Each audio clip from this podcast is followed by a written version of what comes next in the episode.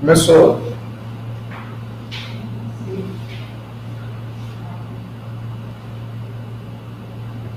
Olá. Vocês me ouvem aí? Boa tarde.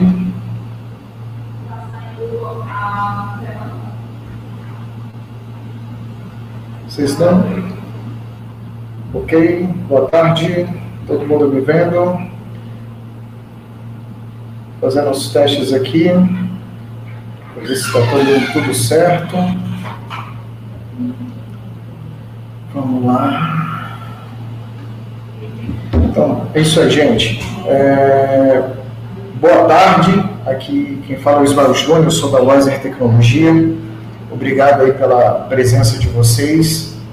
Nós vamos começar hoje a nossa webinar, né? Hoje nós vamos estar tratando do tema de LGPD, né? Como prevenir, né? como se prevenir contra perdas e vazamentos de dados, tá? E para esse tema, tá? Que a gente tá, que a gente trouxe hoje para abordar aqui na nossa live, nós convidamos, né? Dois especialistas, né? Da da EasyWord, que vai estar trabalhando aqui com a gente, vai estar conversando nesse bate-papo onde a gente vai estar fazendo uma abordagem né, é, do que vem acontecendo né, na questão da, da cibersegurança, dos crimes que vem acontecendo, né, fazendo uma introdução na lei, né, fazendo links com, com a lei, e depois nós vamos entrar é, no viés né, da, da perda né, do dado ou do vazamento em si. Tá? Então, nossa abordagem de hoje, ela tem um viés, nós vamos aprofundar na lei, esse não é a nossa, a nossa expectativa aqui, tá? não é o nosso propósito, na verdade, mas a ideia é que nós abordemos a lei e tragamos, né, é, a ideia é trazer aqui uma ferramenta para ajudar a mitigar a perda e vazamento, tá certo? Então, eu vou estar colocando aqui junto com a gente o, o Júlio. Seja bem-vindo, Júlio. Fala, Ismael. Como vai, professor? Tudo bem? Graças a Deus, bem.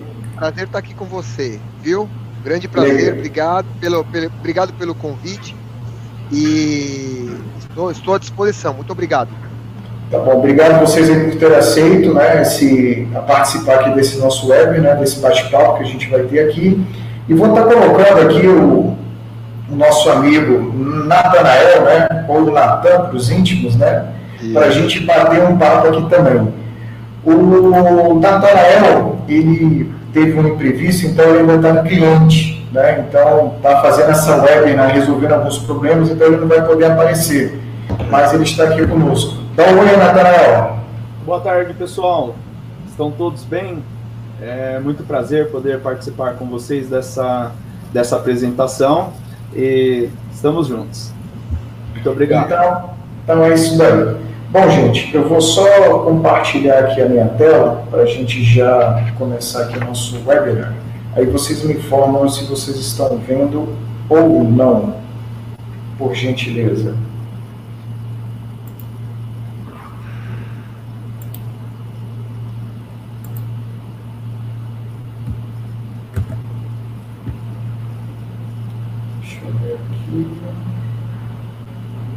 quando ao vivo é isso, né?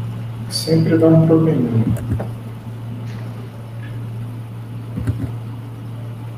Deixa eu ver aqui, share screen.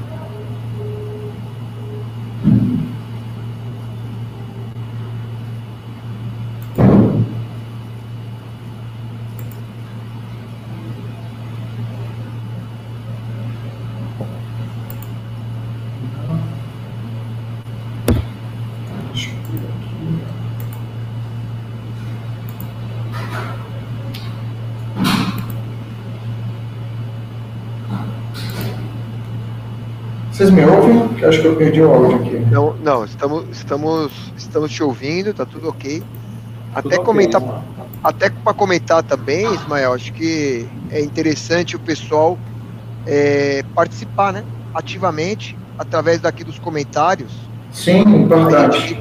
isso, a gente fica, a gente fica aqui na captura, né? Então manda aí seus insights, seus, é, suas perguntas, é, considerações vamos deixar um negócio interativo aqui que a gente pode aproveitar bastante esse, esse momento aí, tá? Deixa eu só pegar aqui, que como a gente está nessa transmissão aqui ao vivo, na hora que a gente. Deixa eu ver aqui.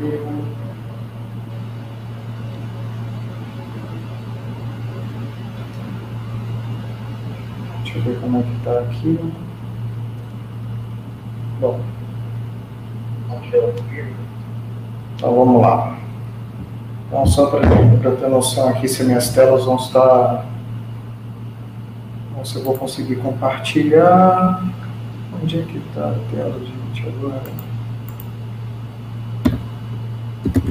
Deixa eu ver se aparece aqui.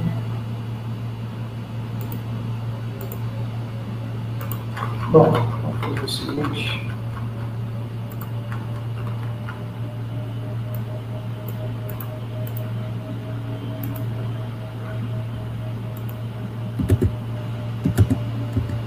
Ver se ele aparece aqui.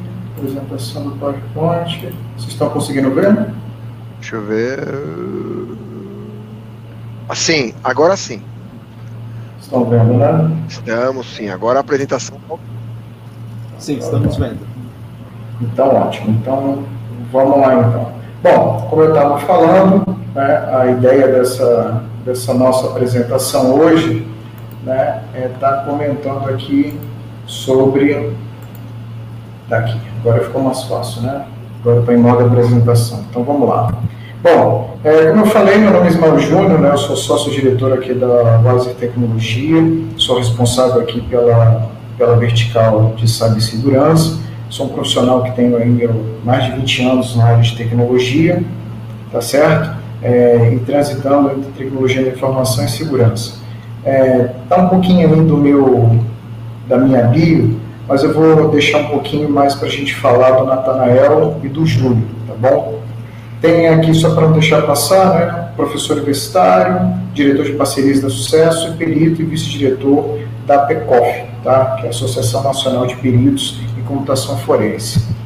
Aqui é o nosso amigo Júlio, né? O Júlio, ele já tem, ele trabalha na área, trabalha na ISO né, como gerente de produtos, né? Tem mais de 20 anos de experiência na área de TI, com soluções de infraestrutura, telecom e segurança da informação. É formado em sistemas da informação, com MBA em projetos né, e certificado PNP desde 2009. Nos últimos anos, né, ele vem passando, né, vem dedicando aí a, dentro da, da, área de atuação dele, né, pelo setor de distribuição de TI, né, trabalhando com marketing, gestão de produtos, né, passagem por grandes distribuidores globais como Igra Micro, né, Westcom, né, Constor, né, e algumas outras. Hoje ele está na EasyWorld. Nós temos aí o Natan, tá certo? Acho que eu deixei o telefone do Natan errado, acabou ficando como o meu, mas pode ligar que depois eu passo o recado para o Natan. O Natan é analista de pré-vendas da EasyWorld, tem mais de 10 anos de experiência na área de TI, trabalhando nos segmentos de telecom, né, e segurança da informação. A sua formação é também na área de sistemas e tecnologia da informação, é pós-graduado em segurança da informação pelo SENAC de São Paulo. Nos últimos seis anos, ele vem trabalhando na área, vem focando na área de telecomunicações, gestão de telefonia corporativa, no segmento de call center, e nos últimos três anos, ele migrou para a área de segurança da informação, atuando diretamente como CIS Engenharia das Soluções de cybersecurity, né? Então, nessa na parte de cybersecurity, ele vem trabalhando com CIEM, né? Application Security, Backup e DLP, tá bom? Esses aí são os skills dos nossos convidados. Alguma, esqueci alguma coisa, Natan e Júlio? É, eu, não, tá tudo profissionalmente tá aí, né? Mas na verdade, eu, como eu eu, eu comento quando, quando eu fiz uma apresentação igual a essa, apresentando um, um, um, um diretor da área de direito, né, cara? A, o principal, né, a minha principal função aí não está descrita, né? Que é a função de pai de duas, de duas línguas femininas, é, que esse é o principal. Isso aí, o segundo é a parte profissional, né? Mas a minha, minha carreira mesmo é como pai? Como ser humano. É verdade. Mas é isso aí, é mas é isso aí. É, exatamente. Aí, isso que você falou aí é tudo secundário, né? É mas, é, mas é isso mesmo. Exatamente. Indo nessa linha do Júlio também, né? Tem uma. É, sou pai também de uma menina e é. como o Júlio bem mencionou, né? As nossas atividades secundárias. E exatamente é. isso, Ismael, que você mencionou. Né, esse aí é o é, minha bio aí profissional, tá bom? Ok, é, eu também estou na mesma vibe aí, né? A gente é, é pai, é né? isso mesmo. marido, e eu não posso esquecer do cachorro, né? Tem um cachorro que, é. a gente, que, né, que a gente também tem ali para criar também. Mas vamos lá. É isso aí. Então vamos lá. Então, bom, gente, é o seguinte. É, eu trouxe aqui alguns números, tá? E eu acho importante, toda apresentação que eu faço, eu tenho. É, eu trago esses números atualizados, tá? Natan, é, Júlio, por quê? É importante que, que as pessoas entendam né, que quando a gente está falando de cibersegurança, né, é, que não é algo que a gente às vezes quer vender um produto, ou a gente, a equipe de TI entende como modinha, alguma coisa desse tipo, não. Né? Você, os números que vão ser apresentados aqui, pode ser que muita gente não tenha nem noção, mas a ideia é justamente esse, que é conscientizar, apresentar os números e deixar todo mundo na mesma página.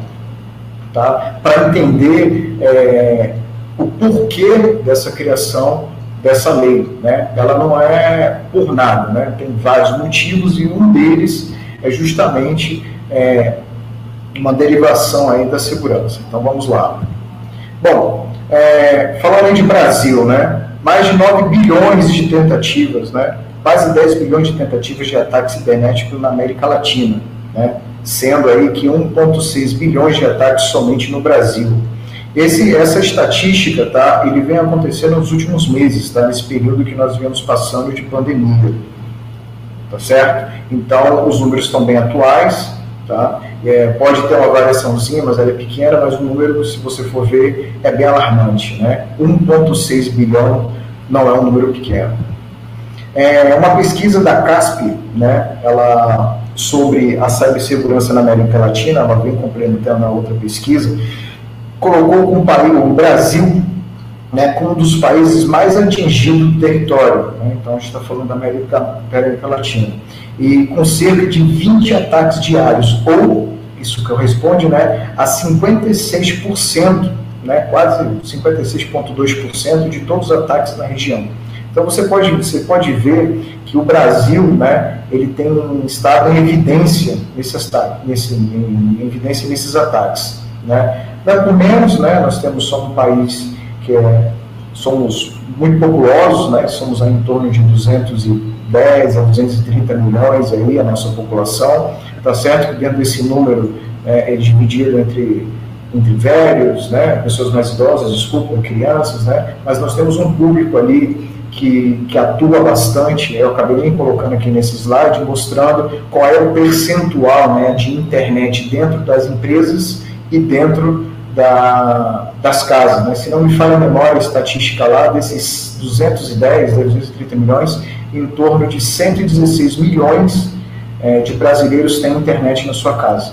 Então, se você começa a fazer uma correlação com esse número, você vê que não, vou, não dá para fazer a matemática aqui agora, mas de repente cada brasileiro que tem internet deve estar sofrendo aí, sei lá, 20 ataques, né, como diz ali, 20 ataques por brasileiro, tá bom?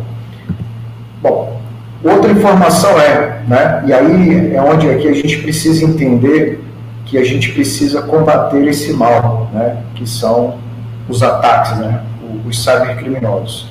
Segundo uma pesquisa da Proof, da Proofpoint, eles informam né, que até 2021 o custo, né, o custo com cybercrime vai chegar a 6 trilhões de dólares por ano. Né? É um valor 15 vezes maior né, que registrado em 2015. Nós estamos falando mais ou menos de, né, pegando 2021, há seis anos atrás, né, com referência a 2021, mas oficialmente são cinco, né, que era em torno de 400 bilhões. Então, como o número diz, 15 vezes a mais. E aí, quando a gente vai olhar né, o que está embutido nesse cybercrime, Júlio, Natanael, quem está nos assistindo, Né? Esses gastos incluem, né, quando a gente está ali trabalhando, com danos aos dados, né, roubo de dinheiro, perdas de produtividade, roubo, roubo de propriedade intelectual, deixei até em negrito, né, é, perda de dados pessoais, né, financeiros, fraudes, interrupção de processos é, de negócio, investigações forenses, restauração e deleção de dados, né, sistemas infectados e danos à reputação. Mas esses que eu coloquei aqui, né, em negrito, ele faz uma, uma referência justamente à pauta que nós estamos trazendo para o nosso webinar de hoje, né, que nós estamos falando de prevenção né, é, contra perdas né, e extravio de informações. Né, quando essas informações elas saem ali daquela, da área, né, do, do, da área interna da empresa né, e vai para onde não devia, para a mão de, de, um, de, um, de, uma pessoa que está, de um hacker, né, colocando o black hat, né, vamos dizer assim, né, ou para uma empresa, como ele fala ali, roubo de propriedade intelectual e assim por diante. Nathanael, Júlio, como é que vocês enxergam esses números aí que a gente apresentou aqui? Como é que está? É alarmante, né, meu querido? É, é, olha, eu vou, vou te comentar que esses números são alarmantes, preocupantes, principalmente quando a gente está falando num ano de, de lei geral de proteção de dados, né? Gente está falando em um período de adequação que foi estabelecido pelo, pelo, pelo Estado brasileiro, né? Desde a desde a criação da lei em 2018 para ela, ela, ela entrar em vigor agora, né?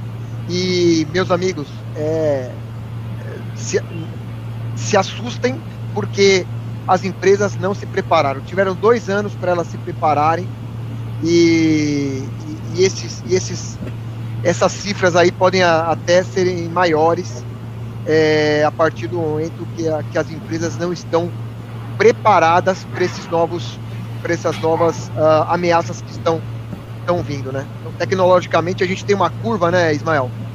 A gente sempre fala de uma curva em X, né? Que é o quê? Sim.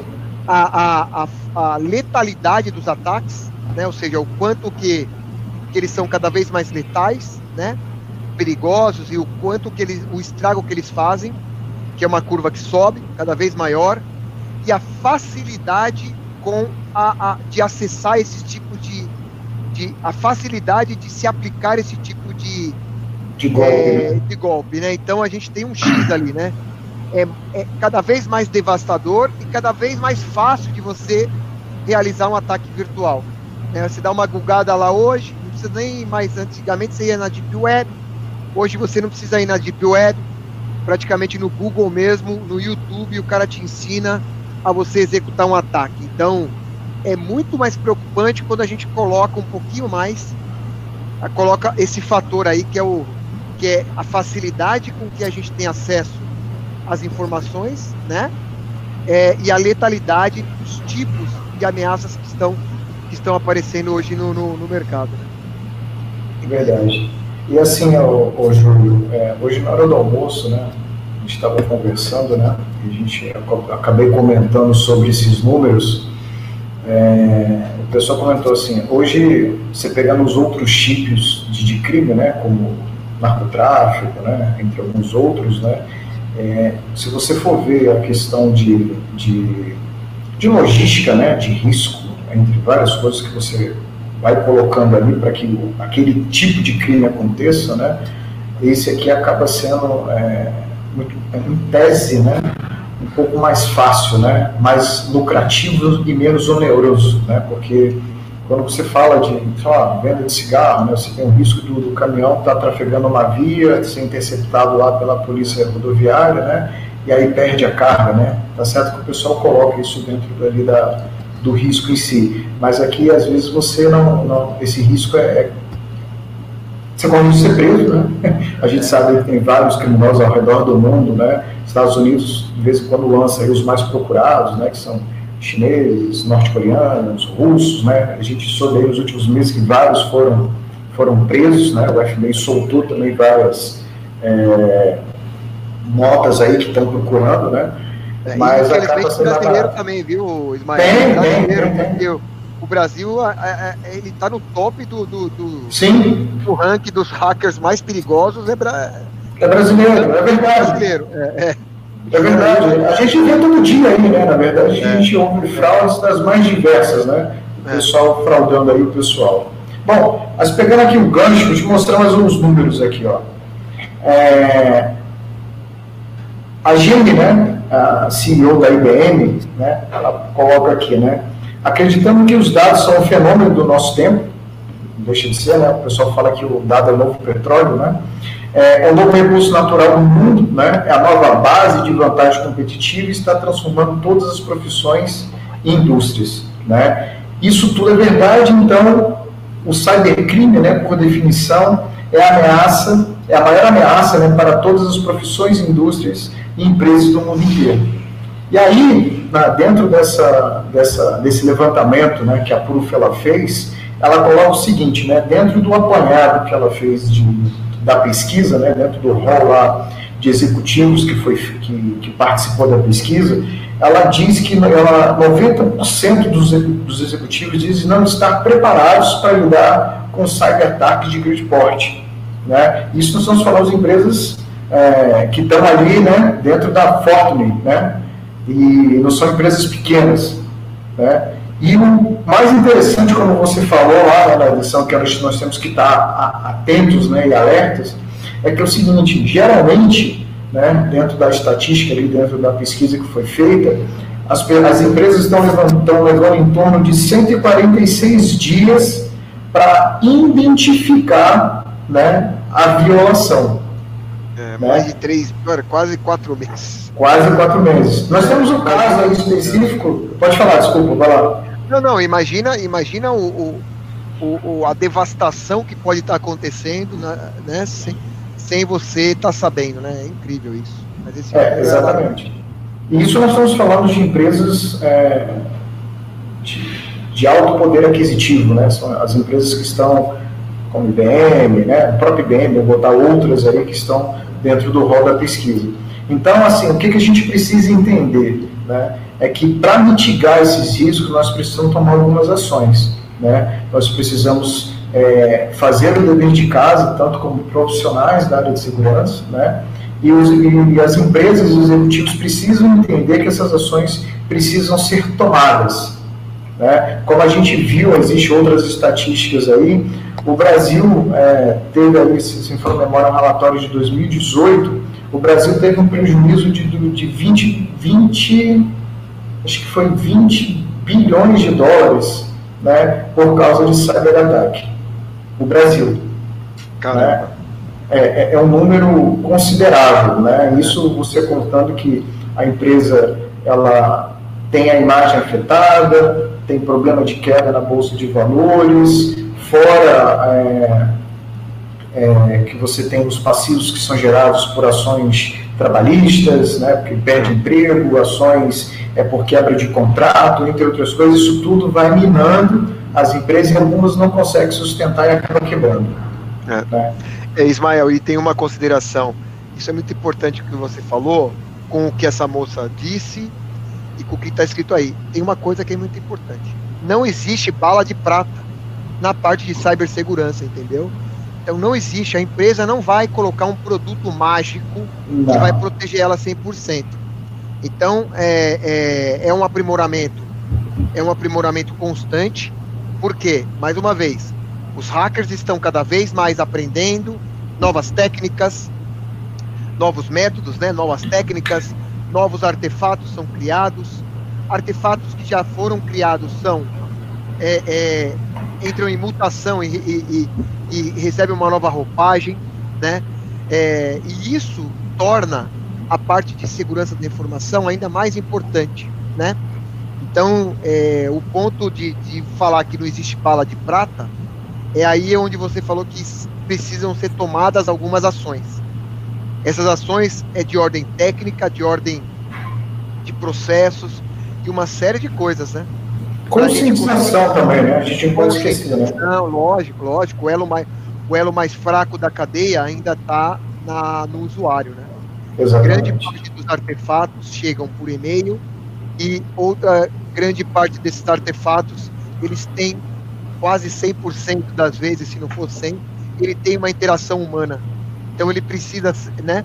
Ele teve uma pequena interação com o usuário para acontecer, seja receber um e-mail, seja clicou no executável, né? Então é importante essa conscientização, você falou bem. Não, e, e assim, pode falar, lateral. Ah, eu gostaria de fazer só um adendo referente a esse tema, é, que também é muito relevante para o momento atual, né? Desses, é, dessas estatísticas todas que foram mencionadas aqui, é, tem alguns estudos que apontam que quase 50% dos ciberataques ocorridos hoje dentro das empresas é, vem de dentro da própria companhia. Né? Então, os insiders, que insiders. são aqueles colaboradores que, que, tem, que são maliciosos, eles é, são causadores de quase 50% de, toda, de todos os ataques gerados dentro das companhias. Tá? E, e, e, esse foi um desafio muito grande das companhias durante muito tempo. Por quê?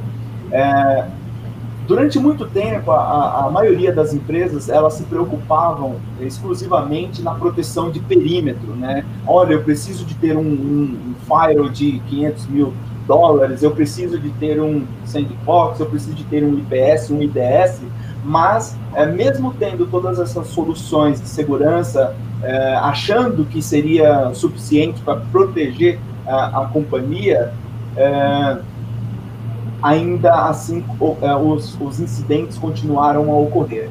E o desafio foi proteger o que os usuários estão fazendo, né? É, o que, que os insiders estão fazendo. E, e a ideia é, com o passar do tempo, as soluções foram se aprimorando até chegarmos ao dia de hoje e termos soluções já capazes de dar proteção à companhia a nível do que os usuários estão fazendo dentro da empresa. É. Legal. E é, isso, e é isso mesmo, viu, Natanael? Geralmente nós passamos boa parte, né, da, dizer da vida, né, mas do, do, da nossa vida profissional, né, nos preocupando com o que estava lá fora, né, como você colocou, né, então, a gente estava sempre olhando para o lado de fora e esqueceu de olhar para o lado de dentro. Né? E às vezes as ferramentas que nós tínhamos, né, elas não eram é, sensíveis né, e fortes o suficiente para detectar né, e inibir as ações de alguns usuários. Né? Então, Exatamente. Por isso essa, esse, essa estatística é tão grande e tão pesada. Né? Na verdade, se inverteu, né? como a gente às vezes vê aqueles 80-20, né? que era 80% do, dos ataques vinham de fora e 20% de dentro, isso hoje está se invertendo, né? Exato. Boa parte está tá mudando. Mas vamos lá então, gente. Bom, eu trouxe aqui alguns números, né? Algumas, algumas, algumas, como é que eu posso dizer? É, algumas notícias, né? Que do ano passado e desse ano, para dar um embasamento do que a gente está falando, então é, colocando aqui, vazam, vazam quase 250 GB de dados né, bancários, né, saiba como se proteger. É, a gente teve ali o Banco Inter, né, é, em abril desse ano, levando que, em conta que o Banco Inter, né, ao longo desses, posso dizer, desse um ano e meio, dois anos, né, essa, essa, essa essa, esse vazamento que a gente tem aqui já é um terceiro, então ele é mais do que reincidente, né? Na verdade, ele já estava no, no, terceiro vazamento que foi notificado, tá? Então ele teve um primeiro, né, ao longo de 2019, teve um segundo e esse aqui aconteceu ainda nesse ano em abril. E, né, com o tema que a gente está tocando esse é bem recente, hoje, é. É esse recente e, e, e um ponto a se a se levar em conta aqui, né? É, a Cirela, né, ela foi oficialmente né, autuada, é, penalizada, literalmente ali em cima da, da LGPD. Isso não quer dizer tá, que ao longo desses dois anos, desde a da sanção da lei em 2018, que o judiciário né, não tenha usado a LGPD para poder penalizar algumas empresas. Né? Então a gente vê, principalmente o TJ, né, de, do Distrito Federal, ele é muito atuante nessa parte de defesa né, do, do, da privacidade dos dados pessoais e vem trabalhando fortemente é, junto ao, ao, ao, ao, aqueles que reclamaram né, da, da perda de privacidade, ele vem atuando junto às empresas e penalizando essas empresas é, usando como base a LGPD, uma vez que ela ainda não estava valendo, então ele não podia se valer dela. E agora, né, desde o dia 18, né, não sei se me falha a memória da aprovação, da validação da MP pelo presidente, né, que houve várias situações, né, que ela tinha que estar valendo, né, o, o Júlio? Ela tinha que entrar oficialmente, é, acho que era dia 17, 17, 17, é, dia 17 de agosto, né? Isso, dia, dia agora, no, agora em 17, acho que foi 17 de setembro. setembro, aí ele assinou, né? Ele sancionou e aí passou a, passou a valer, realmente passou a valer. Citando, citando bem esse exemplo, né, Ismael? É, por mais que a lei esteja valendo, as empresas já podem ser penalizadas. As multas ainda estão sendo postergadas para o ano que vem. Né? Mas as empresas já estão sendo comunicadas, já estão sendo acionadas, né? E aí um, um péssimo exemplo para a Cirela, né? Um péssimo exemplo vai ficar na história da, da, da Lei Geral de Proteção de Dados, né? Vai ficar no, nos anais da, da, da, da história da, de cibersegurança no Brasil como a primeira empresa a ser penalizada. Não sei se isso é uma propaganda tão positiva para ela, mas é, realmente isso acaba é, com, é, atrapalhando bastante o negócio das empresas. Mesmo que ela ainda não tenha sido oficialmente é, multada, né? Imagina que só por ela ter essa estigma de ser a primeira, já, já vai ficar nos anais da, da da, da, da, história, né? Na verdade, vai ficar. Vai sempre, as pessoas vão sempre estar lembrando é, desse cenário. Isso aí é verdade. Né? Vai ser perguntinha de prova, né, professor?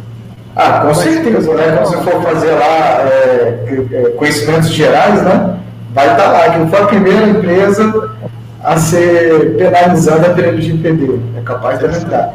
E como a gente colocou, né, a gente vem falando aqui ao longo da, da, da live, é, do webinar, né, que é o seguinte, a, a, isso acaba afetando a imagem da empresa, né? Porque as empresas, às vezes, elas têm ações na, na bolsa de valores, né? tem investimento, é, tipo, diversos tipos de investimento, isso acaba diminuindo os aportes, a bolsa de valor, o, o valor da ação acaba caindo, então não necessariamente, né, se falando agora, ela foi multada, é, acho que em 10 mil, né, acho que ela teve que reembolsar lá o, a pessoa que teve o dado vazado, né, em 10 mil reais. Né? Aparentemente é um, é um valor simbólico, foi que a, a justiça entendeu que, para o caso em si, era o, o, o valor é, que condizia com a pena, né? mas como você mesmo disse, né, ela vai ser, ela acaba ficando estigmatizada, isso não é legal nem para nenhuma pessoa e nem para nenhuma empresa, né, pra gente, quando a gente está falando disso.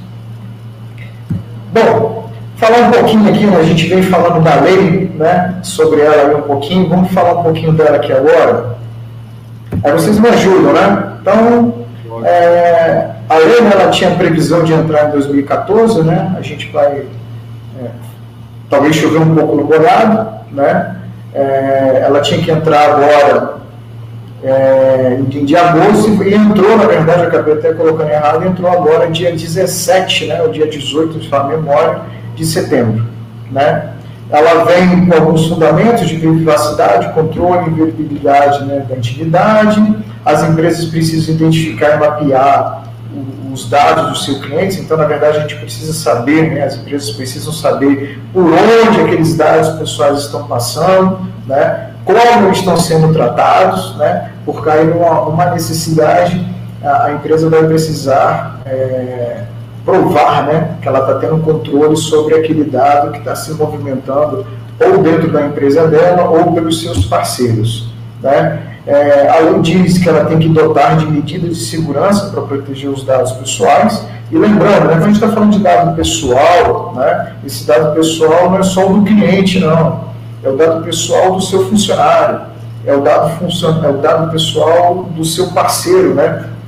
Daquela empresa que presta serviço dentro, né, serviços gerais, serviço de segurança, né, terceirização de RH, UTI, enfim, aquelas empresas que estão, é, que estão prestando serviço para você também, às vezes você acaba pegando dado ali. Né. Multa, né, como a gente vem conversando aí, de 2% do lucro do faturamento do último exercício, ilimitado a 50 milhões. Lembrando que as penalidades é por infração, né? Não é simplesmente você vai tomar uma multa ali e acabou, né? Ah, o, eu ia falar o perito, né? Mas na verdade o auditor, né? O agente lá da NPD, quando for fazer a vistoria e identificar, ele vai classificar ali o que, que ele encontrou de irregularidade e vai fazer as devidas sanções, né? E vai custar ali para você, é, enfim, um dinheiro que às vezes não era esperado, né? E divulgação pública da informação né, após a devida apuração, desculpa, devida apuração e comprovação do incidente. Lembrando que né, é, a multa, né, ela pode ser, né, a infração ela pode ser agravada ou não, conforme a, a empresa, o cenário atual da empresa, né, Júlio? É, a empresa tem, tem proteção, ela né, tem alguma coisa para mitigar aquele vazamento, né? É, na verdade, vai, você pode atenuar um pouquinho né, a multa quando. Vo... Primeiro, o tempo que você reconhece que você, que você teve uma infração, né? Então, o tempo que você comunica a NPD ou que você comunica o mercado que você foi. que você foi. É, que você sofreu uma, um, um, incidente de segurança, né? Uh, o tempo também que você apresenta um plano de, um plano de resposta, né? Ou, se você apresenta que você tinha todas as ferramentas, mas mesmo assim você, fre, você sofreu um ataque, você pode ter essa penalidade atenuada. É exatamente isso. Então, assim, é... precisamos é, correr, né? mostrar, né? É isso. Se você, se você se mostrar que você estava, estava preparado, mas mesmo assim sofreu né, um incidente, se você está dando um respaldo legal, né? Se você está dando a tratativa que estava dentro do, se você tinha um plano de resposta, né? Se você tinha um DPO, se você tinha um, um uma, empre, um, uma pessoa responsável, né? Em tratar aquele assunto, em comunicar, em fazer a interface entre os atores é, desse, dessa entre o titular, né? Entre né? a NPD, enfim. Se você se você mostrar para a NPD que você tinha tudo isso isso com certeza atenua bastante a sua, a, a sua multa. Como também pode agravar se você não tiver nada disso. Na falta delas, né? Exato. Bom, só fazendo aí uma, uma recapitulação, né? Porque são dados pessoais, né? Qualquer informação relacionada à pessoa natural identificada ou identificável, né? Então, lembrando, pessoa natural são pessoas que estão vivas, né? É, ah, então quer dizer que eu posso fazer qualquer tipo de, de tratamento, manipulação para pessoas já falecidas. Segundo a Lei Geral de Proteção de Dados Pessoais, né, segundo que ela rege, ela, ela não vai fazer nenhuma aplicação, nenhuma sanção, né, nenhuma, nenhuma multa né, em cima de você. Mas existem outras leis, outras regulamentações que tratam dados de pessoas já falecidas, tá? Como nós também temos... Lembrando que, tá? A LGPD, ela não veio né, para sobrepor nenhuma lei, ela veio agregar. Né? Como ela veio agregar junto ao Código de, do, do, Consumidor, né, é, leis né, ou normativas é, de mercado, então ela veio somar. A ideia não é sobrepor e nem é, desfazer, como diz o outro, né, desdizer o que as outras leis estão falando. Né? Ela veio agregar.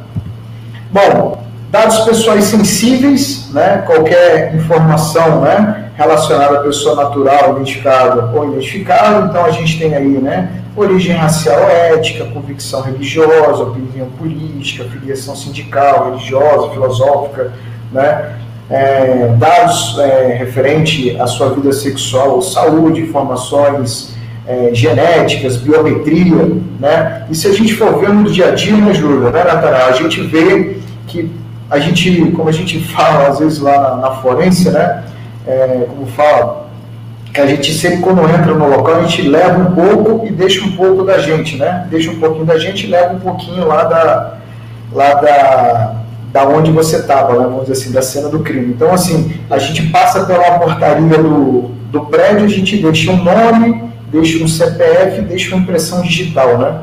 E às vezes você vai na farmácia da mesma forma. Aí quando você sai de lá, você sai às vezes um pouquinho de raiva, né? Porque às vezes você não sabe qual é o propósito do uso do CPF.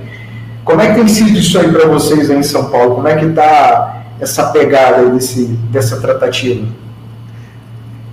Olha, pessoalmente, eu, eu, vou deixar até o Natan falar um pouquinho, ver se ele tem alguma percepção, mas uh, isso aí acho que em todo São Paulo, praticamente, também é uma é um polo, né? É um, é um polo e, e as pessoas estão bem, bem preocupadas, né? É, um, um, comentário que eu acho que é totalmente pertinente é o seguinte: olha só, o que, que estava. Eu ouvi isso, né? tomara que isso seja somente uma fake news ou alguma coisa. Mas eu ouvi, né? Que existe muitas, muitos hackers, né? E muitas, muitas atividades que estavam sendo represadas, acredita? Ou seja. Também eu, chegou aqui também, viu? Essa, também, essa é, é, é, Olha só, o cara é o seguinte: o cara estava ameaçando a empresa, ó. Eu tenho aqui os seus dados pessoais. Eu tenho aqui o seu. É, eu sei, eu, eu vou estourar isso aqui. Eu vou. Assim que sair a lei, eu vou, eu vou denunciar. Tá aqui os dados, eu tenho uma lista. Ele, ele conseguiu esses dados, né, essa violação, sendo através de um insider ou até mesmo através de um ataque interno. Ele obteve essas informações, mas não estava usando elas. Estava esperando a empresa, estava esperando a lei geral a ser sancionada para agora ele começar a, a, a, fazer essa, essa chantagem. Isso aqui é Entendi. muito comum, estava acontecendo é, eu não vi, graças a Deus, eu, eu, pessoalmente não vi nada acontecendo, mas ouvi dizer que estavam é, pessoas, né, empresas sendo chantageadas por causa disso. Incrível, né? Chegou aqui também. Natanael, você ouviu alguma coisa nessa, nessa linha, alguma coisa assim? Não, eu não vi nada nesse sentido, mas assim, uma coisa é fato, né? É, tudo que foi vazado no passado está na mão de alguém atualmente, né? Exato, agora a lei chegou, legal. Se o, o criminoso decidir vazar esse, esse tipo de informação, a empresa será penalizada. Mas não Sim. será penalizada porque vazou hoje. Hoje, por, é, é, possivelmente a maioria das empresas estarão em conformidade com a lei. Mas o que aconteceu no passado, como que, né, é um, talvez um, um problema a, a, a ser solucionado, né? É, e recentemente aconteceu um caso bem inusitado comigo. É, é, questões de veículo tal. Há, há um tempo atrás eu é, meu pai havia colocado um veículo no meu nome e tal, e meu irmão acabou vendendo esse veículo e teve um. ocorreu alguns problemas. Resumindo, a pessoa que comprou esse veículo é, entrou em contato com uma pessoa que eu não sei quem é, pagou um valor e essa pessoa passou as, as minhas informações para ela e ela conseguiu entrar em contato comigo. E aí eu fiquei com aquilo na mente, falei, como que ela conseguiu? Quem tem essas informações? Então, assim, a informação foi vazada no passado e hoje ela continua viva na mão das pessoas, né? De Sim. atacantes ou, sei lá, pessoas que é, se beneficiam dessas, dessas informações sensíveis. É algo muito inusitado. Não, ainda tem outra, né? Que assim, como provar que essa informação vazou hoje ou ontem, né? Na verdade, você tem um vazamento, né? Exatamente. Tem como, como tratar disso, né? Exatamente. Exatamente. Esse é o grande, acredito que esse é o grande desafio, porque como que você vai saber em qual, em qual momento que houve o vazamento, né? Se a informação foi vazada, por exemplo, em 2016, não havia lei. Hoje há lei. Então a pessoa que está com essa informação que foi vazada em 2016, se ela resolver publicar hoje, a empresa será penalizada? Exatamente. É algo, Pois é, isso aí é, é, é, algo a se pensar, porque como eu estou dizendo, assim, na verdade, até que se prove que essa informação não foi vazada hoje, né, é, já saiu na mídia, né, já tivemos já alguns problemas, já foi. Né, e aí cabe né, nesse, nesse, nessa situação a empresa né, que foi afetada ou quem teve os seus dados é, ali vazados, né, é, de falar, olha, não, isso não é um vazamento de ouro. Como de vez em quando a gente vê, né, tem alguns casos que saem algumas notícias é, o pessoal tenta fazer um repeteco de um vazamento e falar, aí a própria comunidade de segurança, né, as, enfim, começa a falar, não, não, não, isso aí já aconteceu, isso já vazou, isso, esse caso não é novo, né, isso aí aconteceu em tal data, né, em, em tal situação. Né? Então é, é, bem comum. Bom, é, aproveitando aqui, falando quando a gente está falando de tratamento de dados, né, eu falo que o pessoal usou muito bem ali o brincando, né, é, o dicionário, né, porque eles pegaram quase que todos os verbos, né, possíveis, né, para você classificar como tratamento de dado. Então ali a gente pode contar ali pelo menos, deixa eu ver aqui, 1, 2, 3, 4, 5, 6, 7, 8, 9, 10, devem ter 20 ou 20 e pouquinhos, né, é, ações que são consideradas é, tratamento de dados. Então é, é quase que impossível você como empresa, né, não se encaixe em uma dessas ações, né? Ou coleta, ou reprodução, ou recepção, ou acesso, ou difusão, ou comunicação, ou modificação, é, é quase impossível, né? Geralmente os dados, quando você recebe, você ainda é, dá, uma, dá uma tratativa nele, vamos dizer assim, né? Então você acaba modificando, então é quase impossível a sua empresa não estar tá ali diretamente ligada com o tratamento de dados pessoais. Opa, acho que acabei repetindo aqui o slide. Bom, e aí eu vou pedir ao nosso amigo Júlio para nos ajudar, e o Natan também, que é o seguinte.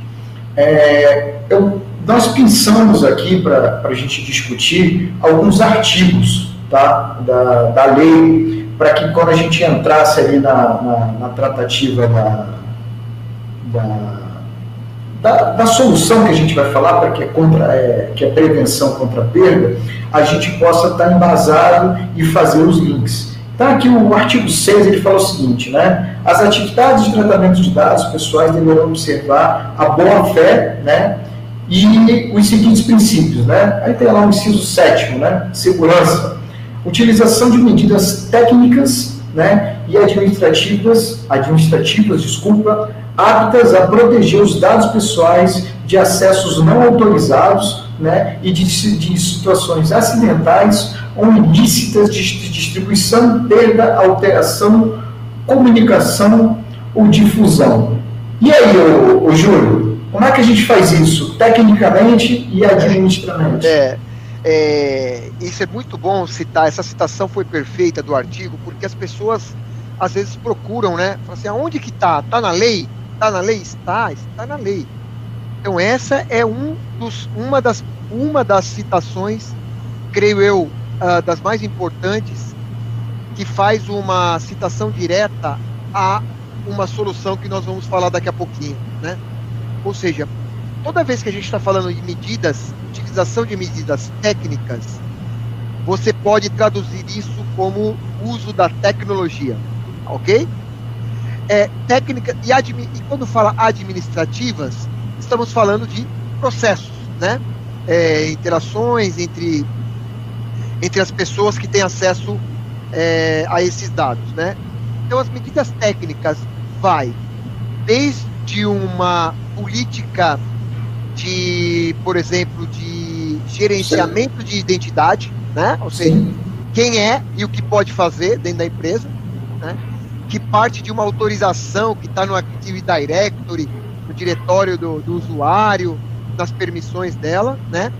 Até né, as soluções mais radicais ou mais tecnológicas, que é, por exemplo, uma solução de, de data loss prevention, que mesmo se ele decidir né, realizar uma, uma atividade que vá infligir exatamente essa parte de uh, acidentes, né? Quando a gente fala situações acidentais, seria uma, uma mera desconhecimento daquele usuário em manusear com aquele dado. Mas quando a gente fala situações acidentais, a gente pode também muito claramente identificar aqui que são as situações intencionais, né, Ismael? Acidentais Sim e intencionais. O caso dos insiders, né, que o Nathanael falou. Né? Isso, exatamente, que eu ia fazer o gancho. Que são os insiders. A pessoa não foi acidentalmente, ela gerou aquele incidente propositalmente. E aí uh, coincidiu com a perda, difusão, comunicação, ou seja, vazou, né? Comunicação Aí, no, no ponto de vista comunicação da, da, dessa, desse dado, é o quê? Ou difusão dele é, é vazamento, vazou. Sim. Entendeu? Então, esse é, uma, é, esse é um dos incisos dentro do. Né, uh, que mais está nítido a necessidade da gente utilizar uma tecnologia, tá? Não só tecnologia, tá, pessoal? Isso é importante dizer. Nós estamos falando que existem técnicas de processos, técnicas administrativas, né? De ah, quando, você fala da, quando você fala da administrativa, eu coloco muito que é o seguinte, né? É, a, a, proteção do dado, né? Ela começa lá na portaria do prédio. Exatamente. Né? Porque assim, se eu deixar qualquer pessoa entrar, né? Como você falou aí, a questão de de ter uma política de, de gestão de acesso, né? Aí a gente está falando de gestão de acesso isso, físico, né? É, é, lá na portaria. Então, se o, se o cidadão que não tinha que entrar entrou, né? E às vezes tem empresa que às vezes o, o, o controle dela é só lá na portaria. Depois ele tem acesso a todo o, a planta, né? Não é uma indústria, né? mas toda a planta da, da empresa. Né? Então ele consegue entrar no setor administrativo, consegue acessar, entrar no, no RH, consegue acessar. E ali tem dados, né? Não estão, não estão no formato digital, mas estão em formatos físicos, né? Papel. Pode ir numa impressora, né? E aí capturar uma informação ali que tem um dado, um dado pessoal, né? Já foi, vazou. Exatamente. Já era. Então... O, tem uma pergunta aqui, o, o, Ismael, que a Ingrid fez, que é o seguinte, as empresas, lógico, elas devem excluir os dados, né? Ou é, é, se ela não for usar mais ele para aquele fim, né? Sim. E quanto tempo ele tem, né? É, aqui ela está falando assim, vocês sabem informar quanto tempo a empresa tem que atender essa solicitação? Na verdade, no business, dependendo do negócio da empresa, ela estabelece é, quanto, por quanto tempo ela tem que ficar com aquele dado. Né? Sim. Necessariamente ela tem que ficar com aquele dado somente pelo prazo com o qual ela vai manipulá-lo, né? Ou vai utilizá-lo. Acabou de utilizar ele, ele pode e deve pode ser excluído, inclusive para evitar um futuro vazamento. Então, não existe um tempo, né? Ah, será que tem que ser dias, meses? Não. Pelo tempo que ela utilizar para prestar o, o serviço que a, que, que, a, que a empresa for utilizar, né? É, ela tem outro detalhe em cima disso daí, Júlio, que entra o seguinte, né?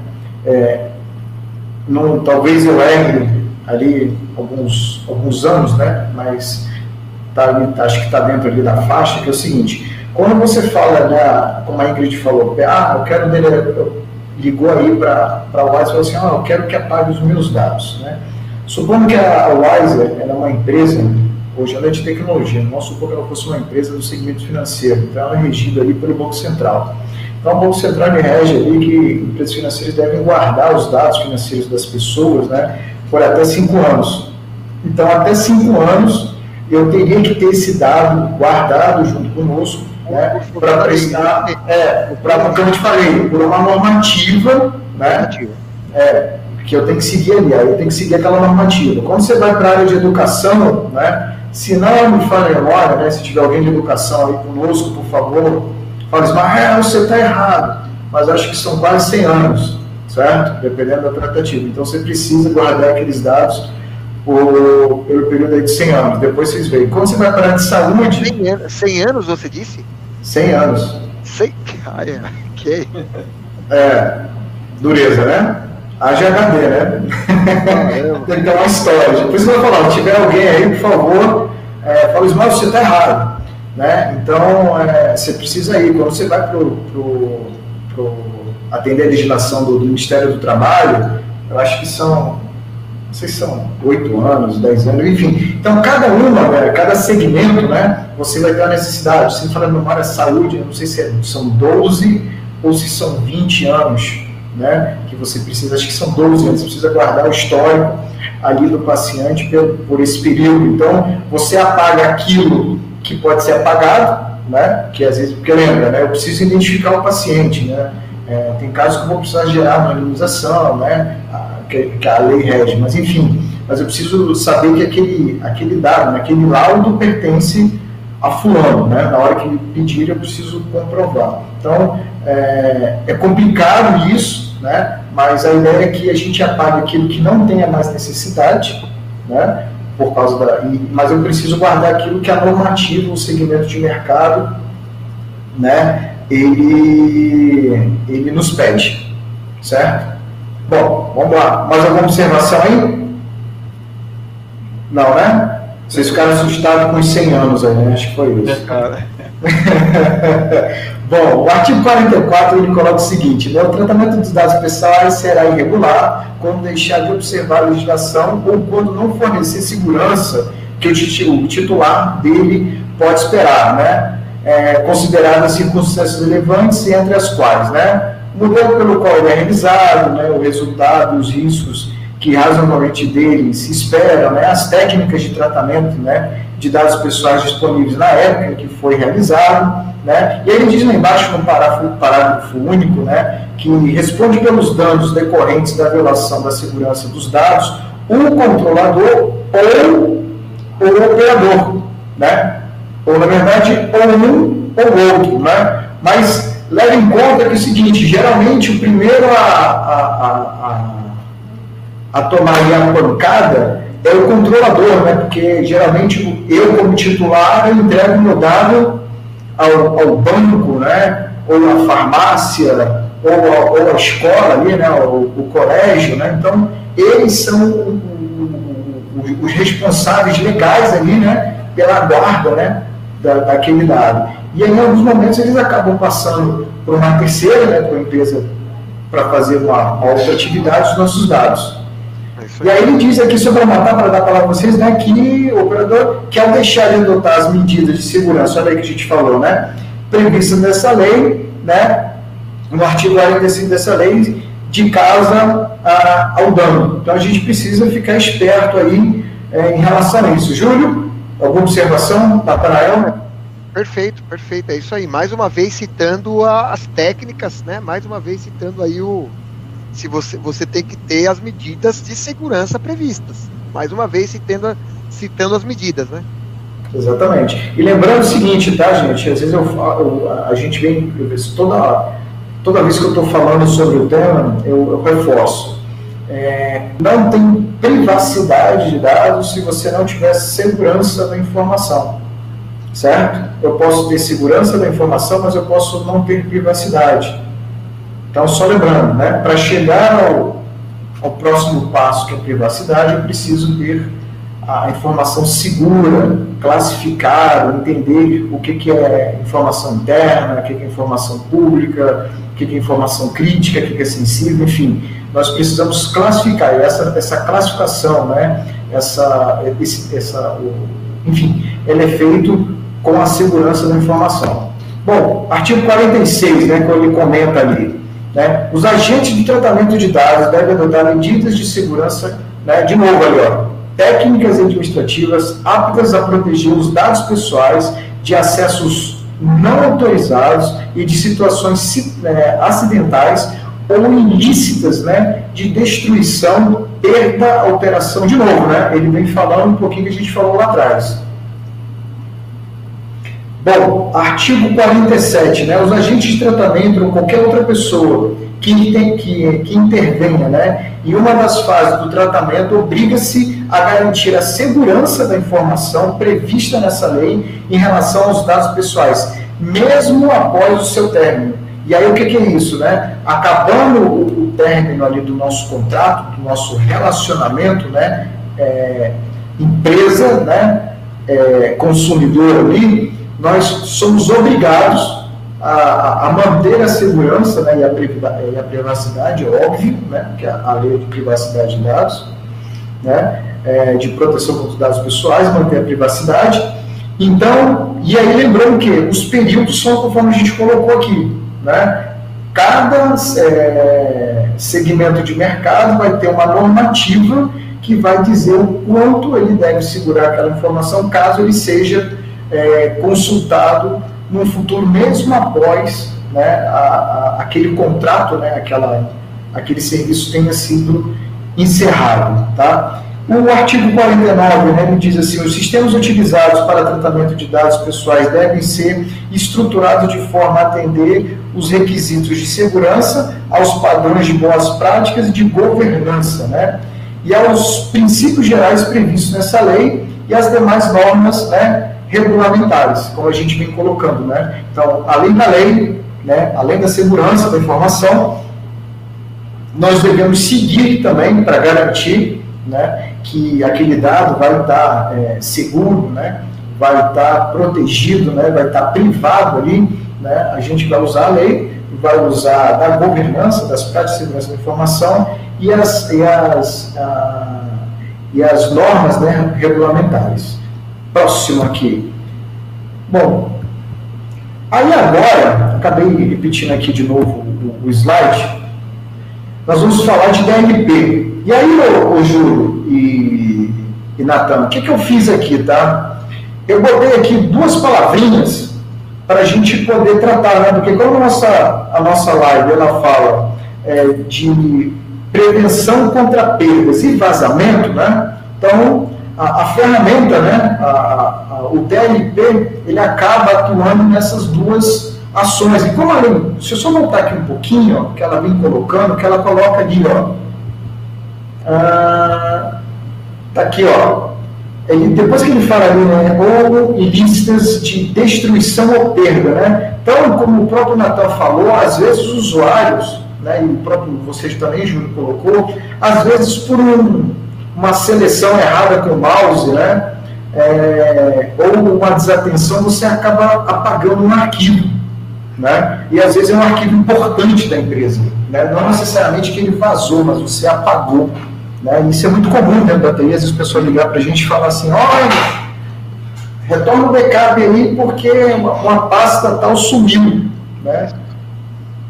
Por quê? Porque alguém sem querer era para deletar uma coisa e deletou outra. Então o DLP entra ali no, no data loss ou no leak prevention. Né? Então é na prevenção contra perda ou contra vazamento. Isso. Né? E o que, que é o DLP? Tem esse texto aqui, você consegue nos ajudar, Júlio e Natan? Falando aqui um, um resumo aqui pra gente do que, que seria pedir por, Eu vou pedir pro Natan, porque o Natan me ajudou muito com esse slide, viu, cara? Ele, é, ele tem uma propriedade sobre ele aí, ele pode falar um pouquinho, né, Natan? Bacana, tranquilo, pessoal. É, DLP, né? Eu costumo dizer que é, é um conceito tecnológico mesmo, de fato, né?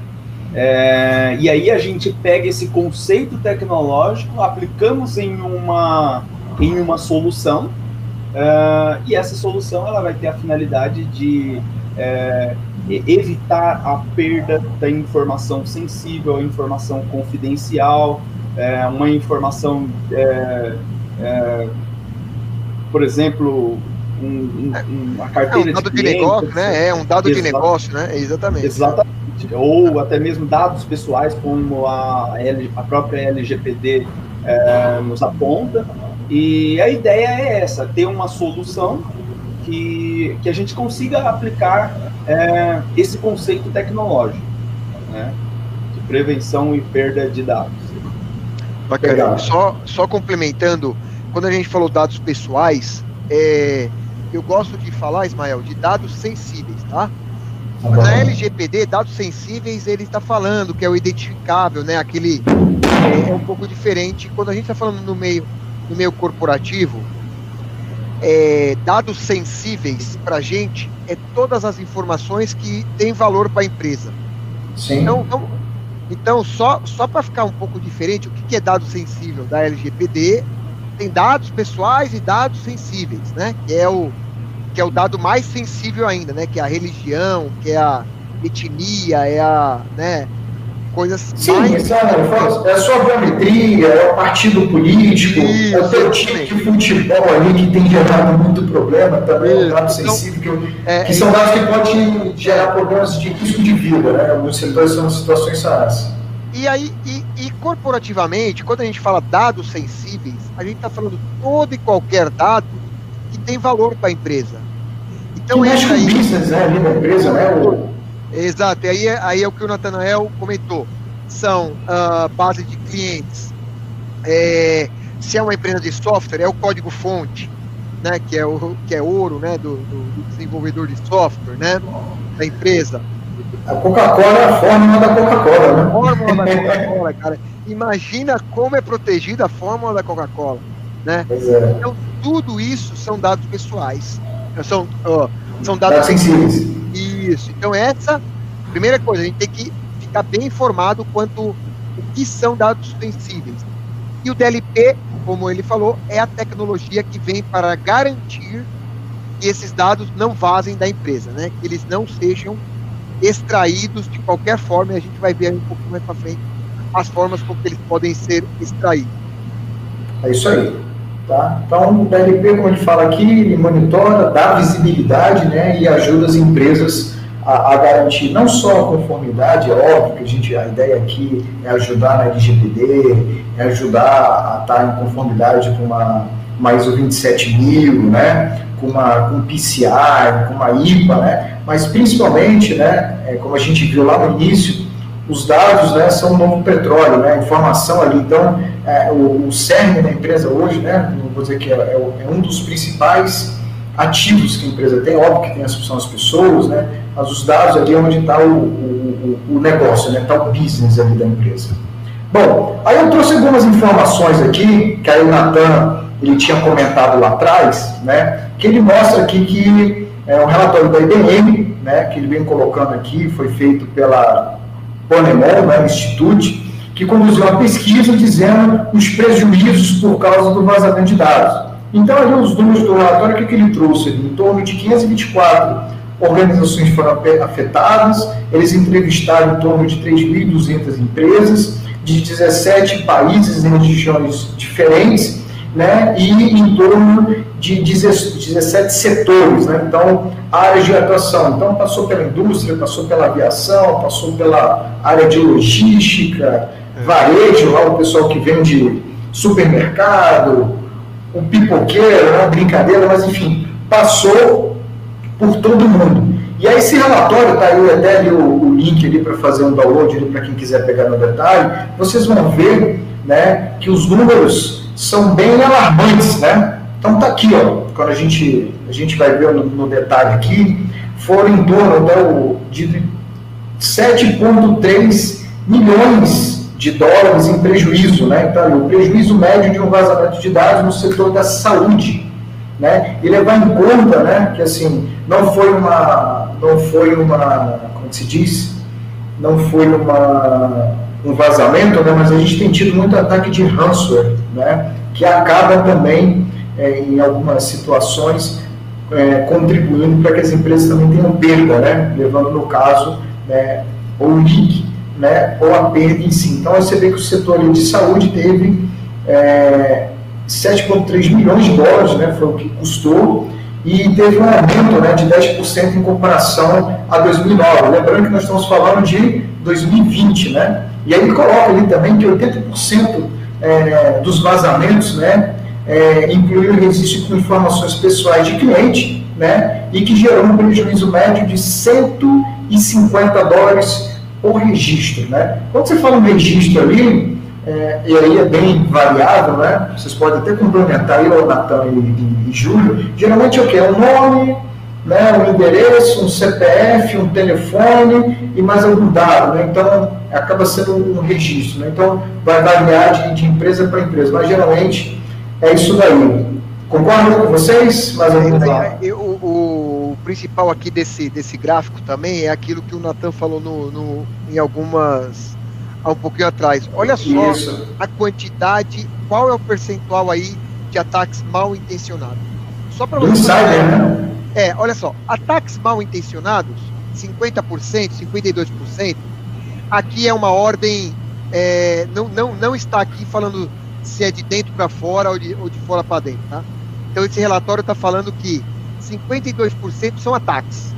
Esses ataques podem ser ataques sendo feitos de dentro para fora ou de ou fora para dentro. Só que tem uma, só que tem uma, aqui ele deixa uma porcentagem aqui de 23%, né? que é de erro humano. Esse é aquele erro mesmo. Então, assim, é, nos 52%, você tem aí os mal intencionados que fazem de dentro para fora. Esses 23% aqui são erros humanos mesmo, é, não deliberados, né? Não deliberados. E outros tantos, e outros 25 são falhas de sistema, ou seja, lógico, deve ter tido uma interação. Vulnerabilidade em si, né, que a gente vê. Né? Cara, né? uma, uma falha vaza, né? A própria automação, ou seja, sem ninguém, sem ninguém, é, é, sem ninguém atuar, uma falha no próprio sistema gerou um envio de um dado externo ou deixou uma brecha para uma, uma anomalia conseguir ser, é, ser é, explorada, entendeu? Sim. Então, existiu uma vulnerabilidade e teve um malware que explorou aquela vulnerabilidade no sistema. Por uma, por uma falha de sistema, por uma falha de sistema, exatamente. Então, é importante a gente ver aqui como é que está dividido aqui a, as causas, né? Então, Sim. quase 25% ainda é o, re, o erro humano, que é bastante coisa. Ah, e aí, e se a gente for pegar a, os vazamentos que aconteceram, né, se a gente, até mesmo que a gente mostrou, né, muitos deles é por, um, é por falha humana, por, ou por falta de conhecimento, né, isso, isso. não tem conhecimento nenhum, ou por falta de aplicação ou execução daquilo que ele sabia que tem feito. Né? Então, a gente bota ali como uma negligência ali, né? Sabia que tinha que ter feito, mas não foi foi negligente ali na, na situação. Isso é, é, bem bacana que reforça aquele, aquele jargão que a gente sempre fala, né? Que o usuário é considerado o elo mais fraco do, do da, da, corrente né, de segurança da informação. E de fato é. Né? é não adianta termos as melhores soluções se, ter, se, se temos usuários mal intencionados. Tá? Então, é, e, é, é, é mal informados, né? mal educados. Né? Assim, o mal educado é falta de informação. Né? Vai lá, Matheus, desculpa. É, e por isso que é bem importante, é, é, extremamente importante a, a política de segurança da informação atuar juntamente com as tecnologias. Tá? Não adianta termos as melhores tecnologias se não há é, uma política de segurança da informação é, bem definida para orientar os colaboradores a como utilizar os recursos da companhia. Então, é, essas, esses, dois, esses dois temas têm que andar lado a lado. É, na verdade o que você falou é uma coisa que eu, eu repito muito né, no meu dia a dia, com os nossos clientes, quando a gente está dando uma palestra, né, em campanha de concessão, é assim, é, é importante que as empresas tenham né, um código de ética e conduta, né, porque ali o funcionário já sabe como é que ele tem que se pôr dentro da empresa, né, se vestir, entre outras coisas, que a, a regra geralmente coloca isso, né, o código de ética e conduta. Né, a, a, política de segurança da informação é ela que vai, como você muito bem colocou, ela que vai balizar né, a, a necessidade e como serão usados né, aqueles recursos tecnológicos que estão sendo adquiridos pela empresa. Porque senão vira bagunça, né, na verdade, começa a se comprar é, gasta, tem um, um, custo absurdo, né? A empresa, na verdade, a empresa acaba fazendo um investimento absurdo que no final das contas de investimento passa a ser custo, porque às vezes vai ver um faro encostado, vai ver uma outra ferramenta não se usando na totalidade, porque acabou se usando sem um propósito, né? Ou sem saber realmente por que fazer. Né? Então, por isso que a PSI é muito bem, é, é, é muito importante dentro ali da, da dentro da segurança da informação, porque ela que vai nortear né, o, o, que nós profissionais, né, seja de segurança, seja da TI, ou seja os colaboradores como um todo da, empresa, devemos entender e fazer para garantir que a, a informação é, esteja segura. Exato. Bom, legal. Deixa eu passar aqui. Bom, é, e aí, como a gente colocou, né, esses dados que a gente falou ali, de dados sensíveis que a gente colocou no início, né, são dados pessoais, dados estratégicos da empresa, como o Júlio comentou, base de dados de clientes, né, propriedade intelectual ou código-fonte, contratos, esses são os dados sensíveis quando a gente está olhando com visão da empresa e não em cima da, da luz da LGPD. Né? Então, esses são os dados que, que a gente está. Por isso, a, essa diferença de de dados sensíveis com a visão da LGPD e dados sensíveis com, com visão corporativa, né? E nesse momento a gente está falando com a visão corporativa. E as causas mais frequentes, como a gente viu, é humano, né? Problemas em processos, né? E funcionários descontentes também, que aí entram ali é, dentro daquela estatística ali daqueles 52% que a gente não consegue dizer né, se foi de dentro para fora ou de fora para dentro, né? mas ali o, os funcionários é, descontentes né, ou mal intencionados, eles estão ali naquela estatística ali daqueles 52. E aí, né, para a gente quase chegando no, nos finalmente aí da nossa, do nosso webinar, né, nós temos aí o safety car, né? E aí o que é o safety car, né? Que, que nome diferente é esse, né? Mas vamos lá, vamos falar um pouquinho aí do safety car, né? O safety car, ele é uma, é uma solução né, de DLP, né? É uma nova geração de software DLP que permite identificar facilmente ameaça aos dados confidenciais Ismael, Júlio, Natanael, somente os dados confidenciais? Não. Né? A gente enfatizou os dados confidenciais, os dados sensíveis, porque nosso tema nós estamos falando de LGPD, então a ideia é que eles se linkem. Mas os dados, você pode ser qualquer um. Né? Lembrando que, como, como, como propriamente muito bem colocado, né? o Natal colocou, colocou aqui para a gente, pontuou, a, a PSI, né, como é conhecida, que é a Política de Segurança da Informação, ela vai nos pautar né, como classificando os dados da empresa como público, interno, né, confidencial e sensíveis.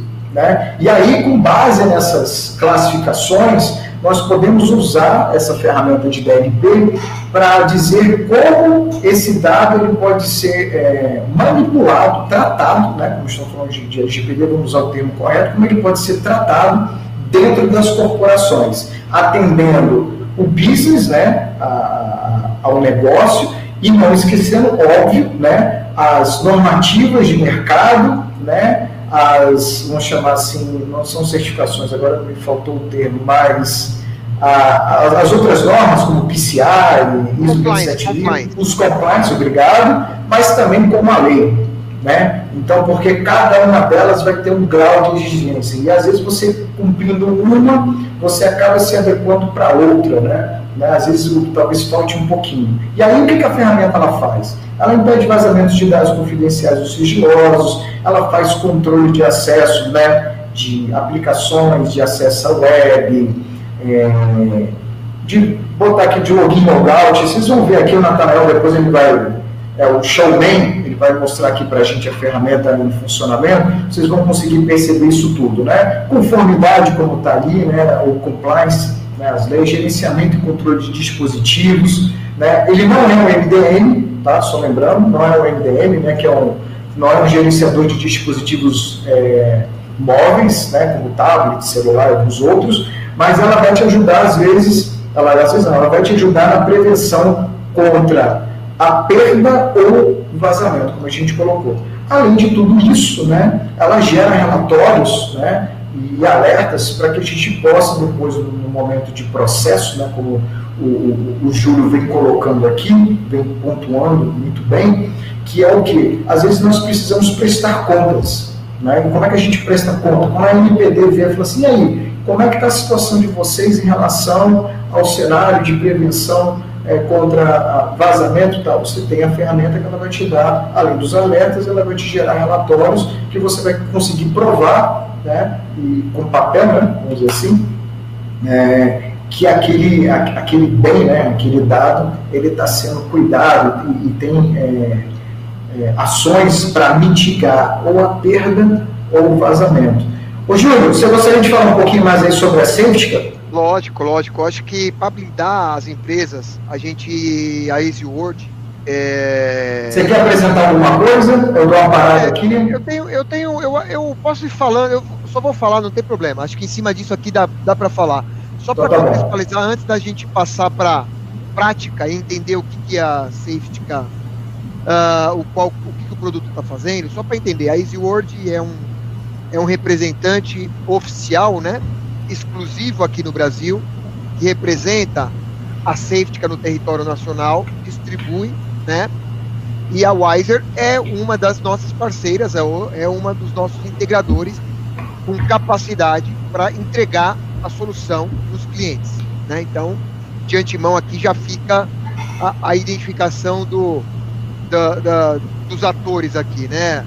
Nós, Word, como distribuidor, representante de vários fabricantes é, de tecnologia focado em segurança da informação, temos a representação da venda do, do, da Safetica, do DLP da Safetica no Brasil, e a Wiser é o nosso braço né, na região Nordeste para realizar toda a parte de implantação, suporte e tudo mais. Né? Então, esse é, esse é o papel.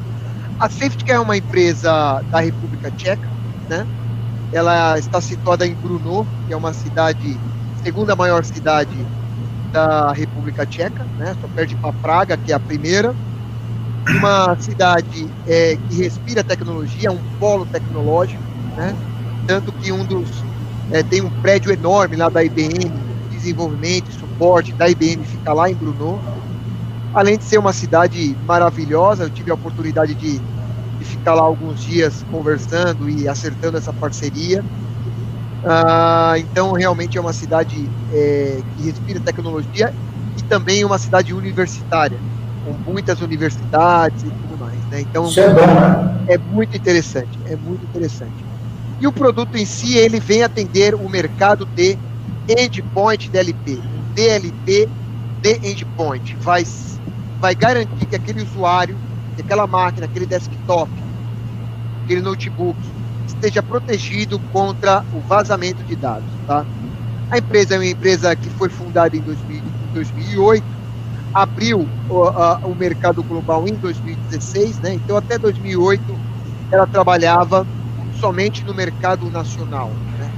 Em 2016 ela abriu uh, o, o, mercado global, tendo, uma, tendo já uma filial física nos Estados Unidos, né? É, e aí podendo expandir o mercado uma empresa que é altamente reconhecida, uma parceira oficial da Microsoft, né? Então tem uma parceria porque com isso ela consegue proteger muito melhor a toda a plataforma Microsoft, então dentro da Azure, dentro do Office 365, isso. Então por causa disso ela tem uma parceria uh, tecnológica, também tem uma parceria tecnológica com a Fortinet, e aí ela compõe a parte de é, DLP de rede com a Fortinet, integrando com o DLP de endpoint com, o, com a parte do, do safety, né? É, então ela compõe uma solução. Já tem reconhecimento pelo Gartner, né? Através da iniciativa do Pure Insight. Pure Insight, para quem não conhece, é uma, é uma área do Gartner onde as pessoas. É como se fosse o me ajuda aqui, Ismael. Como é que é aquele negócio onde você tá na. É, você viaja e depois você vai lá e, e posta que você via, gostou da viagem? Aquela comunidade do. Pô, me secorre aí. Me, Trip me, Advisor. Trip Advisor, obrigado. Trip Advisor, isso. É como, é, é como, se fosse um Trip Advisor da área de tecnologia. Então, é, é, clientes, né, clientes da tecnologia entram no Peer Insights da, da, da do Gartner e dá, e, dá, e dá o seu depoimento. Olha, usei, gostei e tal, dá notas, dá score para ela, né? Então a safety é citada no Peer Insight por, por clientes, né?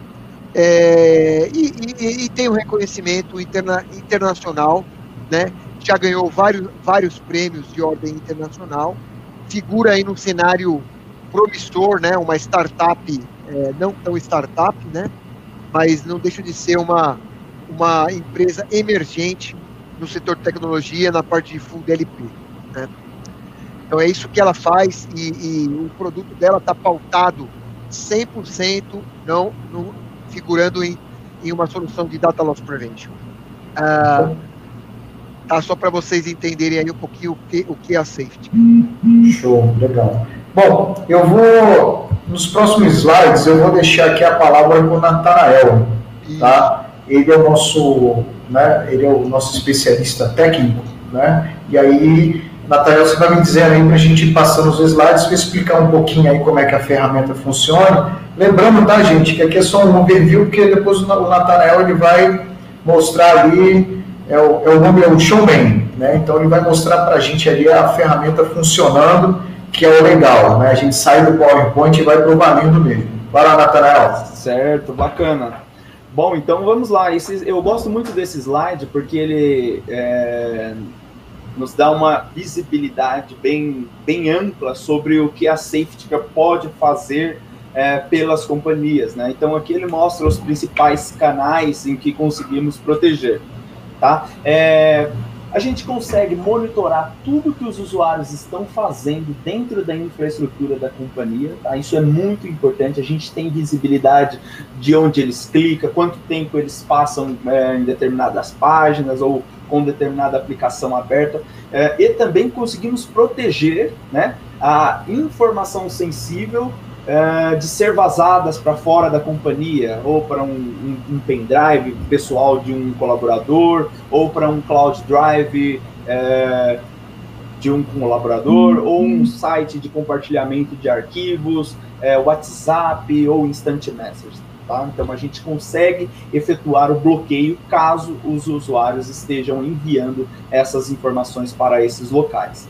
Uh, com relação a essa parte de operação, a gente consegue monitorar tudo que os usuários fazem com relação à parte de clipboard, ou seja, quando o usuário faz um Ctrl C em um conteúdo sensível, uh, Ctrl C, Ctrl X e Ctrl V, a gente efetua o bloqueio desta ação.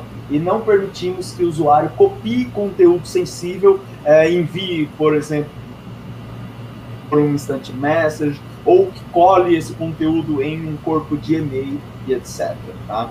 Uh, na parte de captura de tela, isso é um recurso também muito bacana, que conseguimos bloquear a captura de tela caso o usuário tente dar um print screen uh, em um arquivo que possui informações sensíveis, né, informações confidenciais. Tá? Uh, na parte de internet também, a gente consegue monitorar tudo que os usuários fazem uh, nos, navega nos web browsers, uh, quais páginas eles acessam, quanto tempo eles passam acessando essas páginas web. É, e lá na frente, a gente consegue extrair um relatório de produtividade de cada um desses usuários e sabermos se eles estão sendo produtivos ou não.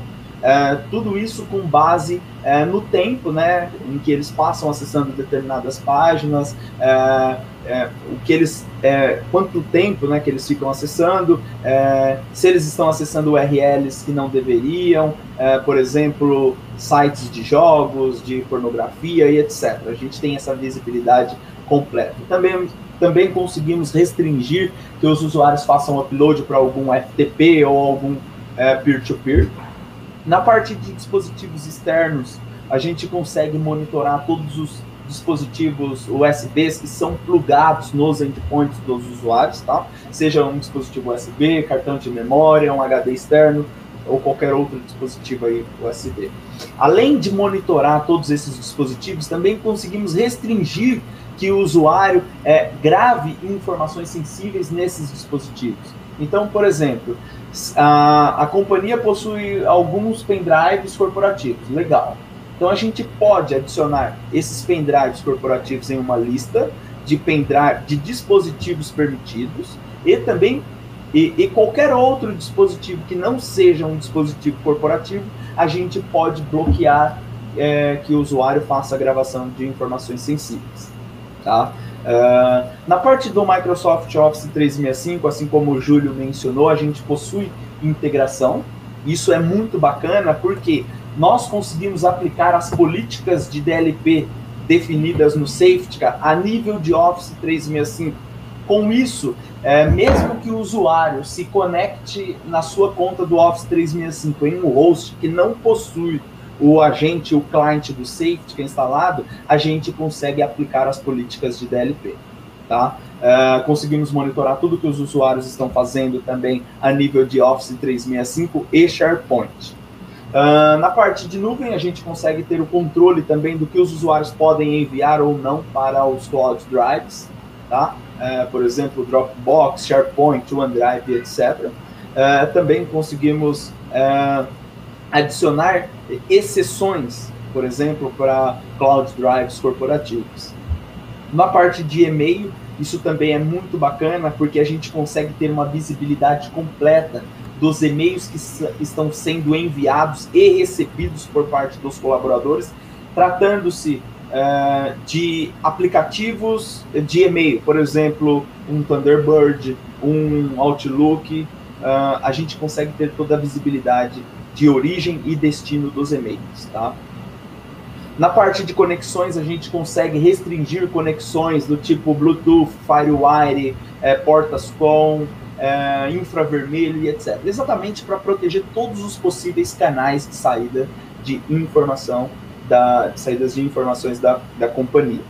Na parte de e-mails aqui, a gente consegue ter a visibilidade também sobre as impressoras que, que possui dentro da companhia. Também conseguimos restringir que informações sensíveis sejam impressas fisicamente ou em impressoras virtuais. Tá? Uh, também conseguimos aplicar restrições para mídias, né, como CD, DVD e Blu-ray, evitando que os usuários uh, gravem informações sensíveis nessas mídias digitais. E por último, na parte de Instant Message, uh, conforme eu disse, a gente tem o controle da, das aplicações, a gente pode bloquear aplicações de Instant Message e também temos a visibilidade uh, do conteúdo que está sendo enviado através desses Instant Message e podemos restringir uh, que informações sensíveis sejam enviadas. Tá? Ah, lockdown, né? Exatamente. bloquear todos os possíveis. A ideia é exatamente essa: bloquear todos os possíveis canais de saídas de informações. Bom, tá? Próximo. Nesse slide aqui a gente tem é, as informações de como funciona o safety. Né? Basicamente a gente vai fazer a instalação do servidor e do agente e do cliente nos endpoints dos colaboradores. Faremos as configurações das políticas no Safety Management Console, que é o que a gente vai ver é, em breve.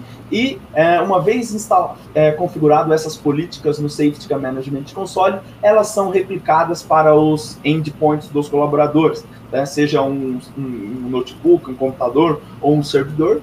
Uma vez essas políticas estando nos endpoints, é, o cliente atuará como um mediador sobre todas as requisições que os usuários fizerem.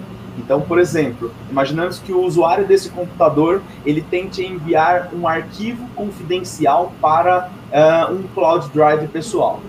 O agente que está, o cliente que está nesse endpoint, ele vai validar se o usuário pode ou não fazer esse tipo de ação.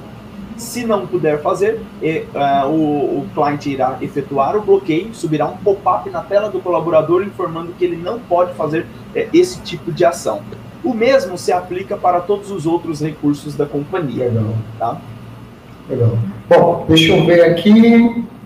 Bom, aqui eu já falei um pouquinho, né, que o porquê que a gente precisa usar uma solução como Safetica, né, que é proteger as informações confidenciais, sensíveis, ter uma visão holística, como você, o próprio Natan vem colocando e colocou, nós conseguimos ter uma, uma, uma, uma cobertura, né, de 360 graus, né, a gente consegue, ah, tipo assim, não há nada que a gente não consiga perceber, ou seja, que não consiga monitorar. Né? E além dessa, dessa, dessa monitoria, nós conseguimos a, fazer ações de bloqueio, né, com base na política de segurança da informação, com base nas normativas, com base na, nos compliance, né, com base nas leis, nós conseguimos aplicar é, é, é, o que as leis, né, todos esses itens, eles pedem para preservar né, os dados e, por si, né, e por consequência, a reputação da empresa. Eu acredito que o próximo slide é a hora do live demo, é a área do nosso amigo Natan. Então eu vou descompartilhar aqui minha tela. A gente já passou um pouquinho aí do horário, né? A gente tinha aí previsto mais ou menos uma hora. E aí eu vou deixar o, o Natan aí com, com a tela dele, eu vou descompartilhar aqui a minha. Deixa eu só te fazer aqui.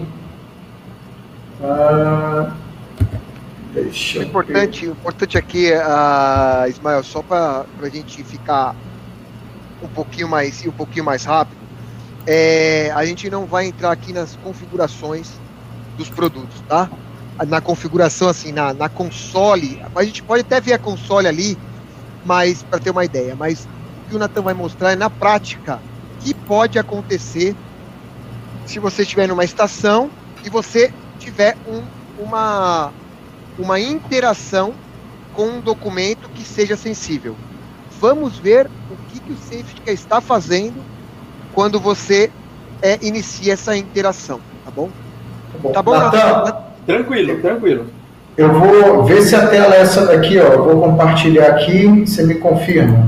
É essa? Exatamente, Ismael. Então, exatamente. Tá eu vou fazer o seguinte, ô Júlio, Isso. eu vou sair aqui da. Vou tirar eu e você aqui da live. Para que, pode, que o. É, pode, pra... pode até. Você pode. Você pode. É, eu acho que só deixar o Natan só. Vai ficar maior. Isso, né? exatamente. Maior, exatamente. Vou tirar aqui eu e tu e a gente vai ouvindo e qualquer coisa a gente entra. Tá legal. Bom, pessoal, então vamos lá. Essa aqui é a console de gerenciamento do Safety, tá? É, é aqui onde a gente faz praticamente aí 90% de toda a configuração da, da solução. É, temos uma outra console, que é esse Web Safety, mas também chamamos a partir da console de gerenciamento do Safety. Conforme é, como o Júlio havia comentado, né, a gente não vai entrar é, nessa, nessa live aqui é, propriamente nas configurações, nos detalhes das configurações do Safety, mas eu vou só fazer um overview aqui brevemente de como que, como que a gente classifica uma informação, como que configuramos a política, e depois a gente faz uns três testes para vocês verem o comportamento da solução, tá? Basicamente, Aqui dentro do Discovery, a gente tem a visibilidade sobre tudo que os usuários estão fazendo, tá? A gente pode navegar dentro dessas abas e ver os detalhes de, de cada ação do usuário dentro da companhia. Basta selecionar o tópico aqui, no caso, aplicação, dispositivos, websites, impressoras, network, e-mails e files. Clicando nessas abas, a gente tem a visibilidade em log de tudo que os usuários estão fazendo ou fizeram. Tá? Uh, o outro ponto que eu gostaria de comentar aqui com vocês é a parte do protection, né? Que aqui de fato é onde temos o DLP funcionando. Basicamente, quando a gente instala o safety, ele, ele não sabe o que, que é informação sensível, o que, que é informação confidencial. A gente precisa de dizer ao safety o que, que é sensível, o que, que é confidencial. E basicamente a gente faz isso nessa aba aqui, Data Categories. É aqui onde a gente define, onde a gente categoriza as informações, tá? E aí a gente pode, aqui a gente pode trabalhar com informações do tipo é, por conteúdo sensível, a gente pode trabalhar com dados classificados por uma solução de terceiro, e a gente pode trabalhar também por contexto, né? Trabalhando por contexto, a gente consegue ser mais amplo na nossa classificação de dados, né? A gente pode trabalhar por aplicação, por web, por path, etc. Tá? Uh, como eu disse, a gente não vai entrar aqui nos detalhes das configurações, mas uh, basicamente para vocês saberem como que o safety vai entender o que, que é sensível, né? O que, que é confidencial. A gente faz toda essa classificação dentro desta aba aqui em nessas categorias, nessas categorias que a gente tem aqui embaixo. Tá? Uh, conseguimos trabalhar com expressões regulares, com dicionários e com algumas pré-definidas pela própria safety, tá? Uh, legal. Depois de ter definido uma, depois de ter de termos classificado uma informação como sensível, o próximo passo é definirmos uma política para atuar em cima dessa categoria que a gente criou. E a gente faz isso nessa aba aqui, DLP Policy. Tá? Dentro de DLP Policy, a gente configura a política para atuar protegendo a informação sensível. Eu vou pegar uma que eu já tenho configurada aqui, vou dar um edit para vocês verem. Eu tenho uma política que vai bloquear arquivos que, que vai é, bloquear arquivos que possuem números de é, é, é arquivos que possuem conteúdo com números de CPF, tá? É, então aqui eu tenho a, o nome da minha política, aqui dando um next, eu informo o que, que eu vou fazer quando eu encontrar um arquivo que possui número de CPF. Uh, ah, e eu posso atuar apenas armazenando o log, eu posso atuar armazenando o log e notificando o usuário, e eu posso atuar também armazenando o log e efetuando o bloqueio da ação do usuário. Uh, efetuando o bloqueio para quais ações que o usuário tomar? Uh, eu posso atuar da seguinte forma: se o usuário tentar mandar esse arquivo contendo o número de CPF para qualquer cloud drive, uh, eu vou bloquear. Então, eu não permito que o usuário envie informações para um Cloud Drive. Se ele tentar fazer qualquer tipo de upload para um file share, também eu vou bloquear.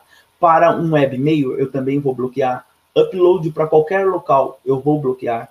É, para e-mail também, instant message, dispositivos externos, transferência remota, impressão virtual, impressão física, toda a parte de clipboard, né, ou seja, Ctrl C, Ctrl X, uh, eu também efetuo o bloqueio, e também a parte de captura de tela. Repare que é, a, a, nossa política aqui ela está altamente restritiva, tá? É, porém, a gente consegue trabalhar exceções aqui também, tá? Hoje a gente não vai entrar nos detalhes de como configurar uma exceção, mas conseguimos trabalhar exceções. Uh, por exemplo, uh, posso é, bloquear o envio de, eh, de informações sensíveis por e-mail para qualquer domínio, exceto o domínio corporativo. E aí a gente cria uma safe zone e adiciona o, o domínio corporativo e restringimos todos os outros domínios.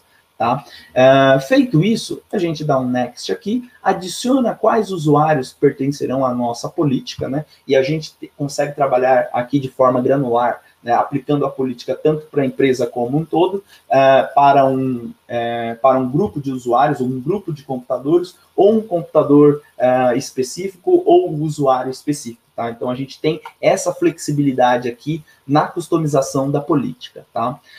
feito isso, a gente dá um finish aqui, tá? vou dar um cancel, e a nossa política ela fica salva aqui dentro dessa view. Uh, só um ponto importante: toda leitura das políticas dentro do safety ela é feita top-down, como em um firewall. Então, a ideia é, quanto menos restritivo for a política, mais ao topo ela deve ficar, e quanto mais restritivo for a política, mais abaixo ela deve ficar. Legal, feito isso, nós temos a classificação de dados, então a partir desse momento, o safety ele já sabe o que, que é sensível, e nós temos uma política que vai ser aplicada sobre a categoria que a gente havia configurado. Legal, o próximo passo é a gente fazer um teste e ver como que funciona essa, essa, esses bloqueios, né? Como que o safety atua. Eu tenho aqui um arquivo de teste que possui um número de CPF, tá? Repare que ao abrir esse arquivo, é, já sobe aqui um pop-up para mim informando que esse arquivo possui algumas restrições, tá? A gente pode clicar aqui e ver os detalhes de cada uma dessas restrições, mas de fato a gente vai fazer um teste. Eu tenho esse arquivo. O primeiro teste que eu vou fazer aqui é um teste de clipboard. Tá? Lá na nossa política eu restringi, eu informei que o usuário não pode fazer é, clipboard, ou seja, Ctrl+C, Ctrl+X no conteúdo de um arquivo sensível. Eu vou dar um Ctrl+C aqui, já deu Ctrl+C no conteúdo desse arquivo, e eu vou tentar colar esse conteúdo em um Notepad. Poderia ser um instant message, poderia ser um WhatsApp web, poderia ser é, esses é, os, os messages do Facebook, Twitter, Instagram e etc. Qualquer outro local. Repare que ao tentar dar o Ctrl V para colar esse conteúdo que eu havia copiado, o Safety já efetuou o bloqueio.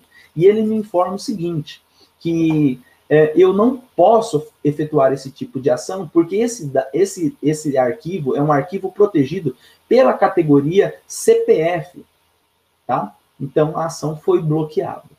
O outro teste que eu gostaria de fazer é fazendo um print screen dessa tela.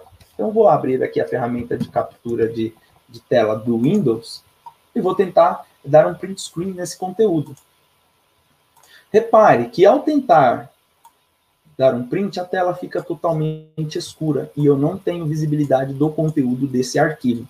Tá? O mesmo se aplica se um terceiro estiver fazendo um acesso remoto na máquina de um colaborador e ele, porventura, abrir um arquivo confidencial. A pessoa que está fazendo o acesso remoto, ela não terá visibilidade do conteúdo do arquivo. Tá? Uh, um outro teste que eu gostaria de fazer aqui com vocês é um upload para um, um, algum local, poderia ser um Cloud Drive, um WeTransfer, eu costumo mandar para esse para esse para esse site aqui, Easy Upload, tá?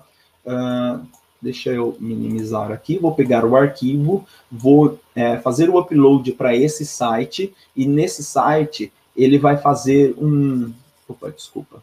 Ele vai gerar um link e eu posso compartilhar esse link com alguma pessoa, tá? Então eu vou arrastar aqui, vou soltar esse arquivo aqui. Repare que ele fala que esse link vai durar aqui por sete dias. Ok, eu vou fazer o upload. Uh, ele está pedindo para eu confirmar aqui o que é semáforo. Ok. Legal. E ele efetuou, o safety que efetuou o bloqueio. Tá? Então, é, o upload do arquivo CPF de clientes, né, contendo dados protegidos pela categoria CPF, é, foi bloqueado para este destino aqui. Poderia ser qualquer outro local, tá? Eu usei esse site aqui como, como exemplo, mas a gente poderia fazer para outro local. Uh, legal. Vamos fazer um teste por e-mail. Eu tenho um cliente de e-mail aqui. Uh, eu posso escrever um e-mail eu vou, eu vou pegar aqui, por exemplo, esse número de CPF e vou tentar digitar no corpo do e-mail. Legal. Vou escrever um e-mail, vou mandar para uh, este, para o e-mail do Júlio. Vamos mandar aqui para o e-mail do Júlio. Júlio de Via. Não, esse aqui. Deixa eu ver se tem outro. Júlio. Bom, vou mandar para o meu e-mail, pessoal. Legal, aqui temos um e-mail. Vamos colocar um assunto, CPF. E aqui a gente vai digitar aquele CPF. 815 ponto 271 ponto 280 ponto traço 91 e eu vou tentar enviar esse e-mail para esse destinatário aqui. Repare que não foi possível enviar esse e-mail. Por quê? É, CPF é um conteúdo sensível e ele não permite nem que o usuário digite CPF no corpo do e-mail. Tá? O mesmo se aplica caso eu uh, anexasse, vou fazer assim, vou mandar nada, né? o e-mail vai ser enviado. Tá? Foi enviado. O outro teste que eu posso fazer aqui é anexando esse arquivo. Legal, eu vou anexar aqui o arquivo. Uh, pode ser esse aqui. Teste. Teste. Legal. Vamos enviar. E o Safetica também efetuou o bloqueio. Porque dentro do arquivo que eu anexei, ele possuía esses números de CPF. Tá? Então, basicamente, a solução funciona dessa forma. Enquanto eu enviei esses e-mails aqui, uh, eu violei políticas de, de, de, DLP. Nesse momento, o administrador ele já pode ser notificado com um e-mail informando que o usuário é administrator, aqui nesse caso, desse host está violando uma política de DLP, o que facilita muito a tomada de decisão por parte do administrador com o usuário que está tentando enviar informações sensíveis para o e-mail. Poderia ser para um pendrive, poderia ser para qualquer outro local. A gente teve um caso há alguns anos atrás que ficou conhecido mundialmente, né, que foi o, o famoso caso do Edward Snowden, né, que ele vazou é, centenas de milhares de arquivos da agência NSA. Se eles possuíssem uma solução capaz de detectar a ação do usuário, muito provavelmente ele não teria conseguido é, extrair essas informações sensíveis da agência, tá? Uh, bom, basicamente esses uh, são os testes que eu tinha aqui para mostrar a vocês, tá? Esse é o comportamento normal da solução, basicamente funciona dessa forma, uh, efetuando o bloqueio, prevenindo que informações sensíveis sejam enviadas indiscriminadamente para eh, os mais variados locais, tá? Então a ideia é exatamente proteger as informações sensíveis, é deixar, é, é, fazer com que as empresas entrem em conformidade com as leis, com as leis e normas, é, evitando que informações sigilosas, informações pessoais de colaboradores, de clientes sejam uh, vazadas aleatoriamente para os mais variados locais. Com isso aqui, com esse tipo de solução, a gente consegue mitigar, né, que os, uh, aqueles, uh, as ações daqueles insiders, daqueles colaboradores maliciosos, tá? Então a gente é, é, consegue evitar que eles consigam é, sair enviando informações, vazando informações para os mais variados locais, tá? Basicamente era isso, tem muito mais coisas que a gente pode explorar dentro dessa console, que a gente pode explorar dentro da solução, mas por hora é isso, tá bom? Ismael, Júlio. Opa, estamos aqui. Bom, Nathaniel, muito obrigado aí pela apresentação. Né? Como você mesmo colocou, a ferramenta ela, ela tem muito mais a oferecer dentro do, do tempo que a gente tem aqui, que nós estamos bastante estourados aí com, com, com o tempo. E essa telinha que você deixa aí é muito legal, né? Porque aqui, gente, onde ele até passou, onde a gente consegue ver as estatísticas né, do que está acontecendo né, dentro da, da nossa rede. É, né? Se ele então... for ali, se ele for lá em alerta, você vai ver que vai ver. Você vai conseguir, conseguir, ver todos os alertas disso que ele fez agora. Você consegue ver o que o. o... Exatamente. Exatamente. Então, assim, é, é muito legal. Ela é, ela é 100% visual, então você bate o olho ali, você vai conseguir ver o que está acontecendo, você consegue formatar ali a, a, a, visibilidade da informação. Olha, tem uma caixinha ali do lado que ele faz como se fosse uma tabela dinâmica ali, você tira o dado, é, tira o dado, e aí ela vai compilando ali como você quer, exatamente. Então, assim, você pode ter informação, a, a mesma informação com visões diferentes, né? Aí você vai tendo percepções distintas. Bom, é, eu abro aqui, nós somos, são 10 para as 6, deixo aí para mais 5 minutinhos, 10 para as pessoas fazerem perguntas. Nós estamos aí com um público de 12 pessoas, né? Chegamos a bater um pico aí de um pouco mais de 20, né? A gente acabou passando aí do horário, como eu falei, mas nos colocamos aqui à disposição para responder algum questionamento. Alguém gostaria de fazer alguma pergunta, tirar alguma dúvida aí? é, sobre a ferramenta, sobre aquilo que foi apresentado. É, agora é a hora. É, e, e, aproveitando, né? O pessoal vai perguntando aí, fiquem à vontade. Aproveitando as, até para colocar à disposição a própria Ace Word, juntamente com o pessoal da Wiser aí. Se algum de vocês aí, é, possivelmente, é, gostaram da ferramenta, acha que é totalmente pertinente é, apresentar essa solução para o seu, seu executivo é, principal da empresa ou para o seu diretor de TI, de segurança, caso é, você não tenha alçada aí, mas achou interessante levar isso para dentro da empresa, por favor, procure aí o Ismael, pode procurar, a, a, o Ismael vai fazer contato com a gente, a gente faz essa demonstração que a gente fez, a gente faz diariamente. Eu não, eu não sei Hoje eu não sei quantas vezes o Natanael fez fez essa demonstração, mas tem vezes que ele faz três, cinco vezes no dia essa mesma demonstração. Então, é, é, bem, é bem é, mostrar para as pessoas, mostrar para a empresa a funcionalidade da ferramenta. Né? Então, uh, por favor, entre em contato com a Wiser e, e, e, peçam essa interação, que ele vai entrar em contato com a gente, ou ele mesmo vai conduzir a, essa reunião tá? E depois ele vai colocar a gente é, é, no circuito, tá bom? É, é, isso mesmo, gente. Fiquem à vontade, né? A Wise, nós já temos é, algumas POCs acontecendo, né? E já temos um case aqui em Fortaleza, né? Por questão de segurança, não podemos divulgar, né? Mas quem tiver curiosidade, querer saber como é que a ferramenta funciona, a, a POC é a melhor forma, né? Da gente colocar e como eu venho dito, né, venho conversando, venho falando assim, é, essa ferramenta, ela tira das sombras a, a muitas coisas que a gente não consegue ver no dia a dia. O famoso Shadow IT, né, que geralmente são dispositivos que a gente tem dentro da empresa, a gente não tem visibilidade, né, como responsáveis ali, mas ela traz à luz muita coisa que não deveria estar acontecendo e está acontecendo. Né? Então, pessoas acessando arquivos, né? porque ele vai mostrar lá quais são os arquivos que estão sendo manipulados e por quem. Né? E aí a gente consegue ter uma visibilidade que o nosso, a nossa política de controle de acesso, né? como o próprio Júlio colocou lá atrás, ela está com uma falha. Né? Quem não deveria estar acessando, está acessando. Né?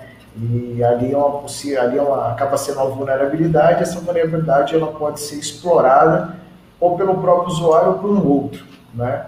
Então, é, fiquem atentos e nos chames aí para estar tá ajudando vocês. Júlio, eu acho assim, é, eu estou olhando aqui a, a, a, questão das perguntas, eu não vi, é, com exceção da Ingrid, né? Acho que ao longo da, do que nós fomos conversando, as pessoas é, acredito que foram tirando as dúvidas com as demonstrações, com o nosso bate-papo. Eu não vi nenhuma outra, nenhum questionamento.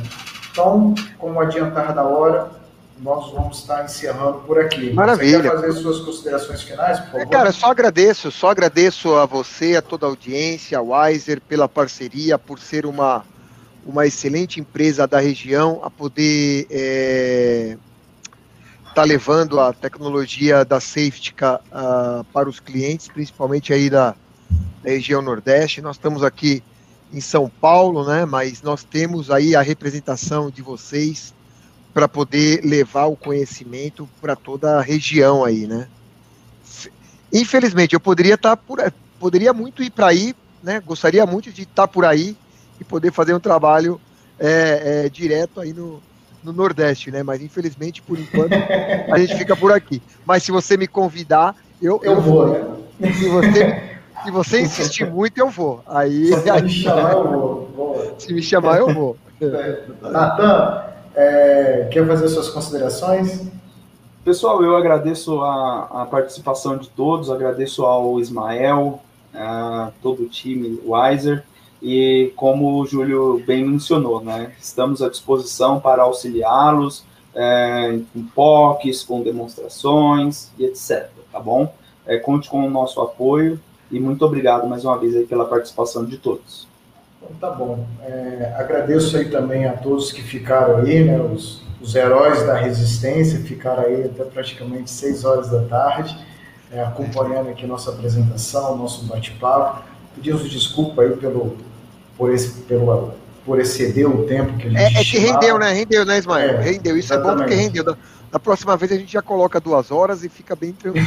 é verdade, que aí não, não tem tempo ruim. E aí eu já vou deixar aqui um gatilho é, para vocês. É, dia 22, certo? Dia 22, é, convido você, Júlio, convido você, Natanel. Nós vamos estar tendo uma, uma, um outro webinar, tá? Dia 22 onde nós vamos também dando sequência aí na nossa, no nosso circuito de cibersegurança, tá bom? Nós vamos estar falando é, sobre senha segura, tá? Então, Legal. dia 22, tá? No mesmo bate-horário, né? Às 16 horas, nós vamos estar falando de senha segura. E aí, ao longo da semana, nós vamos estar colocando aí a, as divulgações, fazendo aí, dizendo o horário, tudo bonitinho, quem vão ser as pessoas, né? Então, é, só botando aqui, ó, o pessoal colocando aqui para gente, ó, é, os agradecimentos. Obrigado, Maristela, por ter participado. Nós agradecemos aí a sua participação. Então, vou estar encerrando por aqui. Então, mais uma vez, obrigado. Dia 22 vamos ter mais uma live aqui na Wise. Tá os nossos contatos aí, aí embaixo. Não esqueça de assinar os nossos canais, lá no Instagram, no Facebook, no LinkedIn, aqui no YouTube também que nós vamos estar divulgando por todas essas mídias. E aí, é, já não é a primeira que nós estamos fazendo, mas estamos com um projeto aí de estar, junto com o Júlio, aí também o pessoal da ISE, várias, vários eventos para estar informando, trazendo novidade aí do nosso segmento de segurança da informação. Então, a todos aí uma boa noite, obrigado aí pela, pela audiência de vocês e fiquem com Deus. Tá, Grande abraço, muito obrigado. Até abraço a todos. Até. Tchau, tchau. Até mais, Renatão.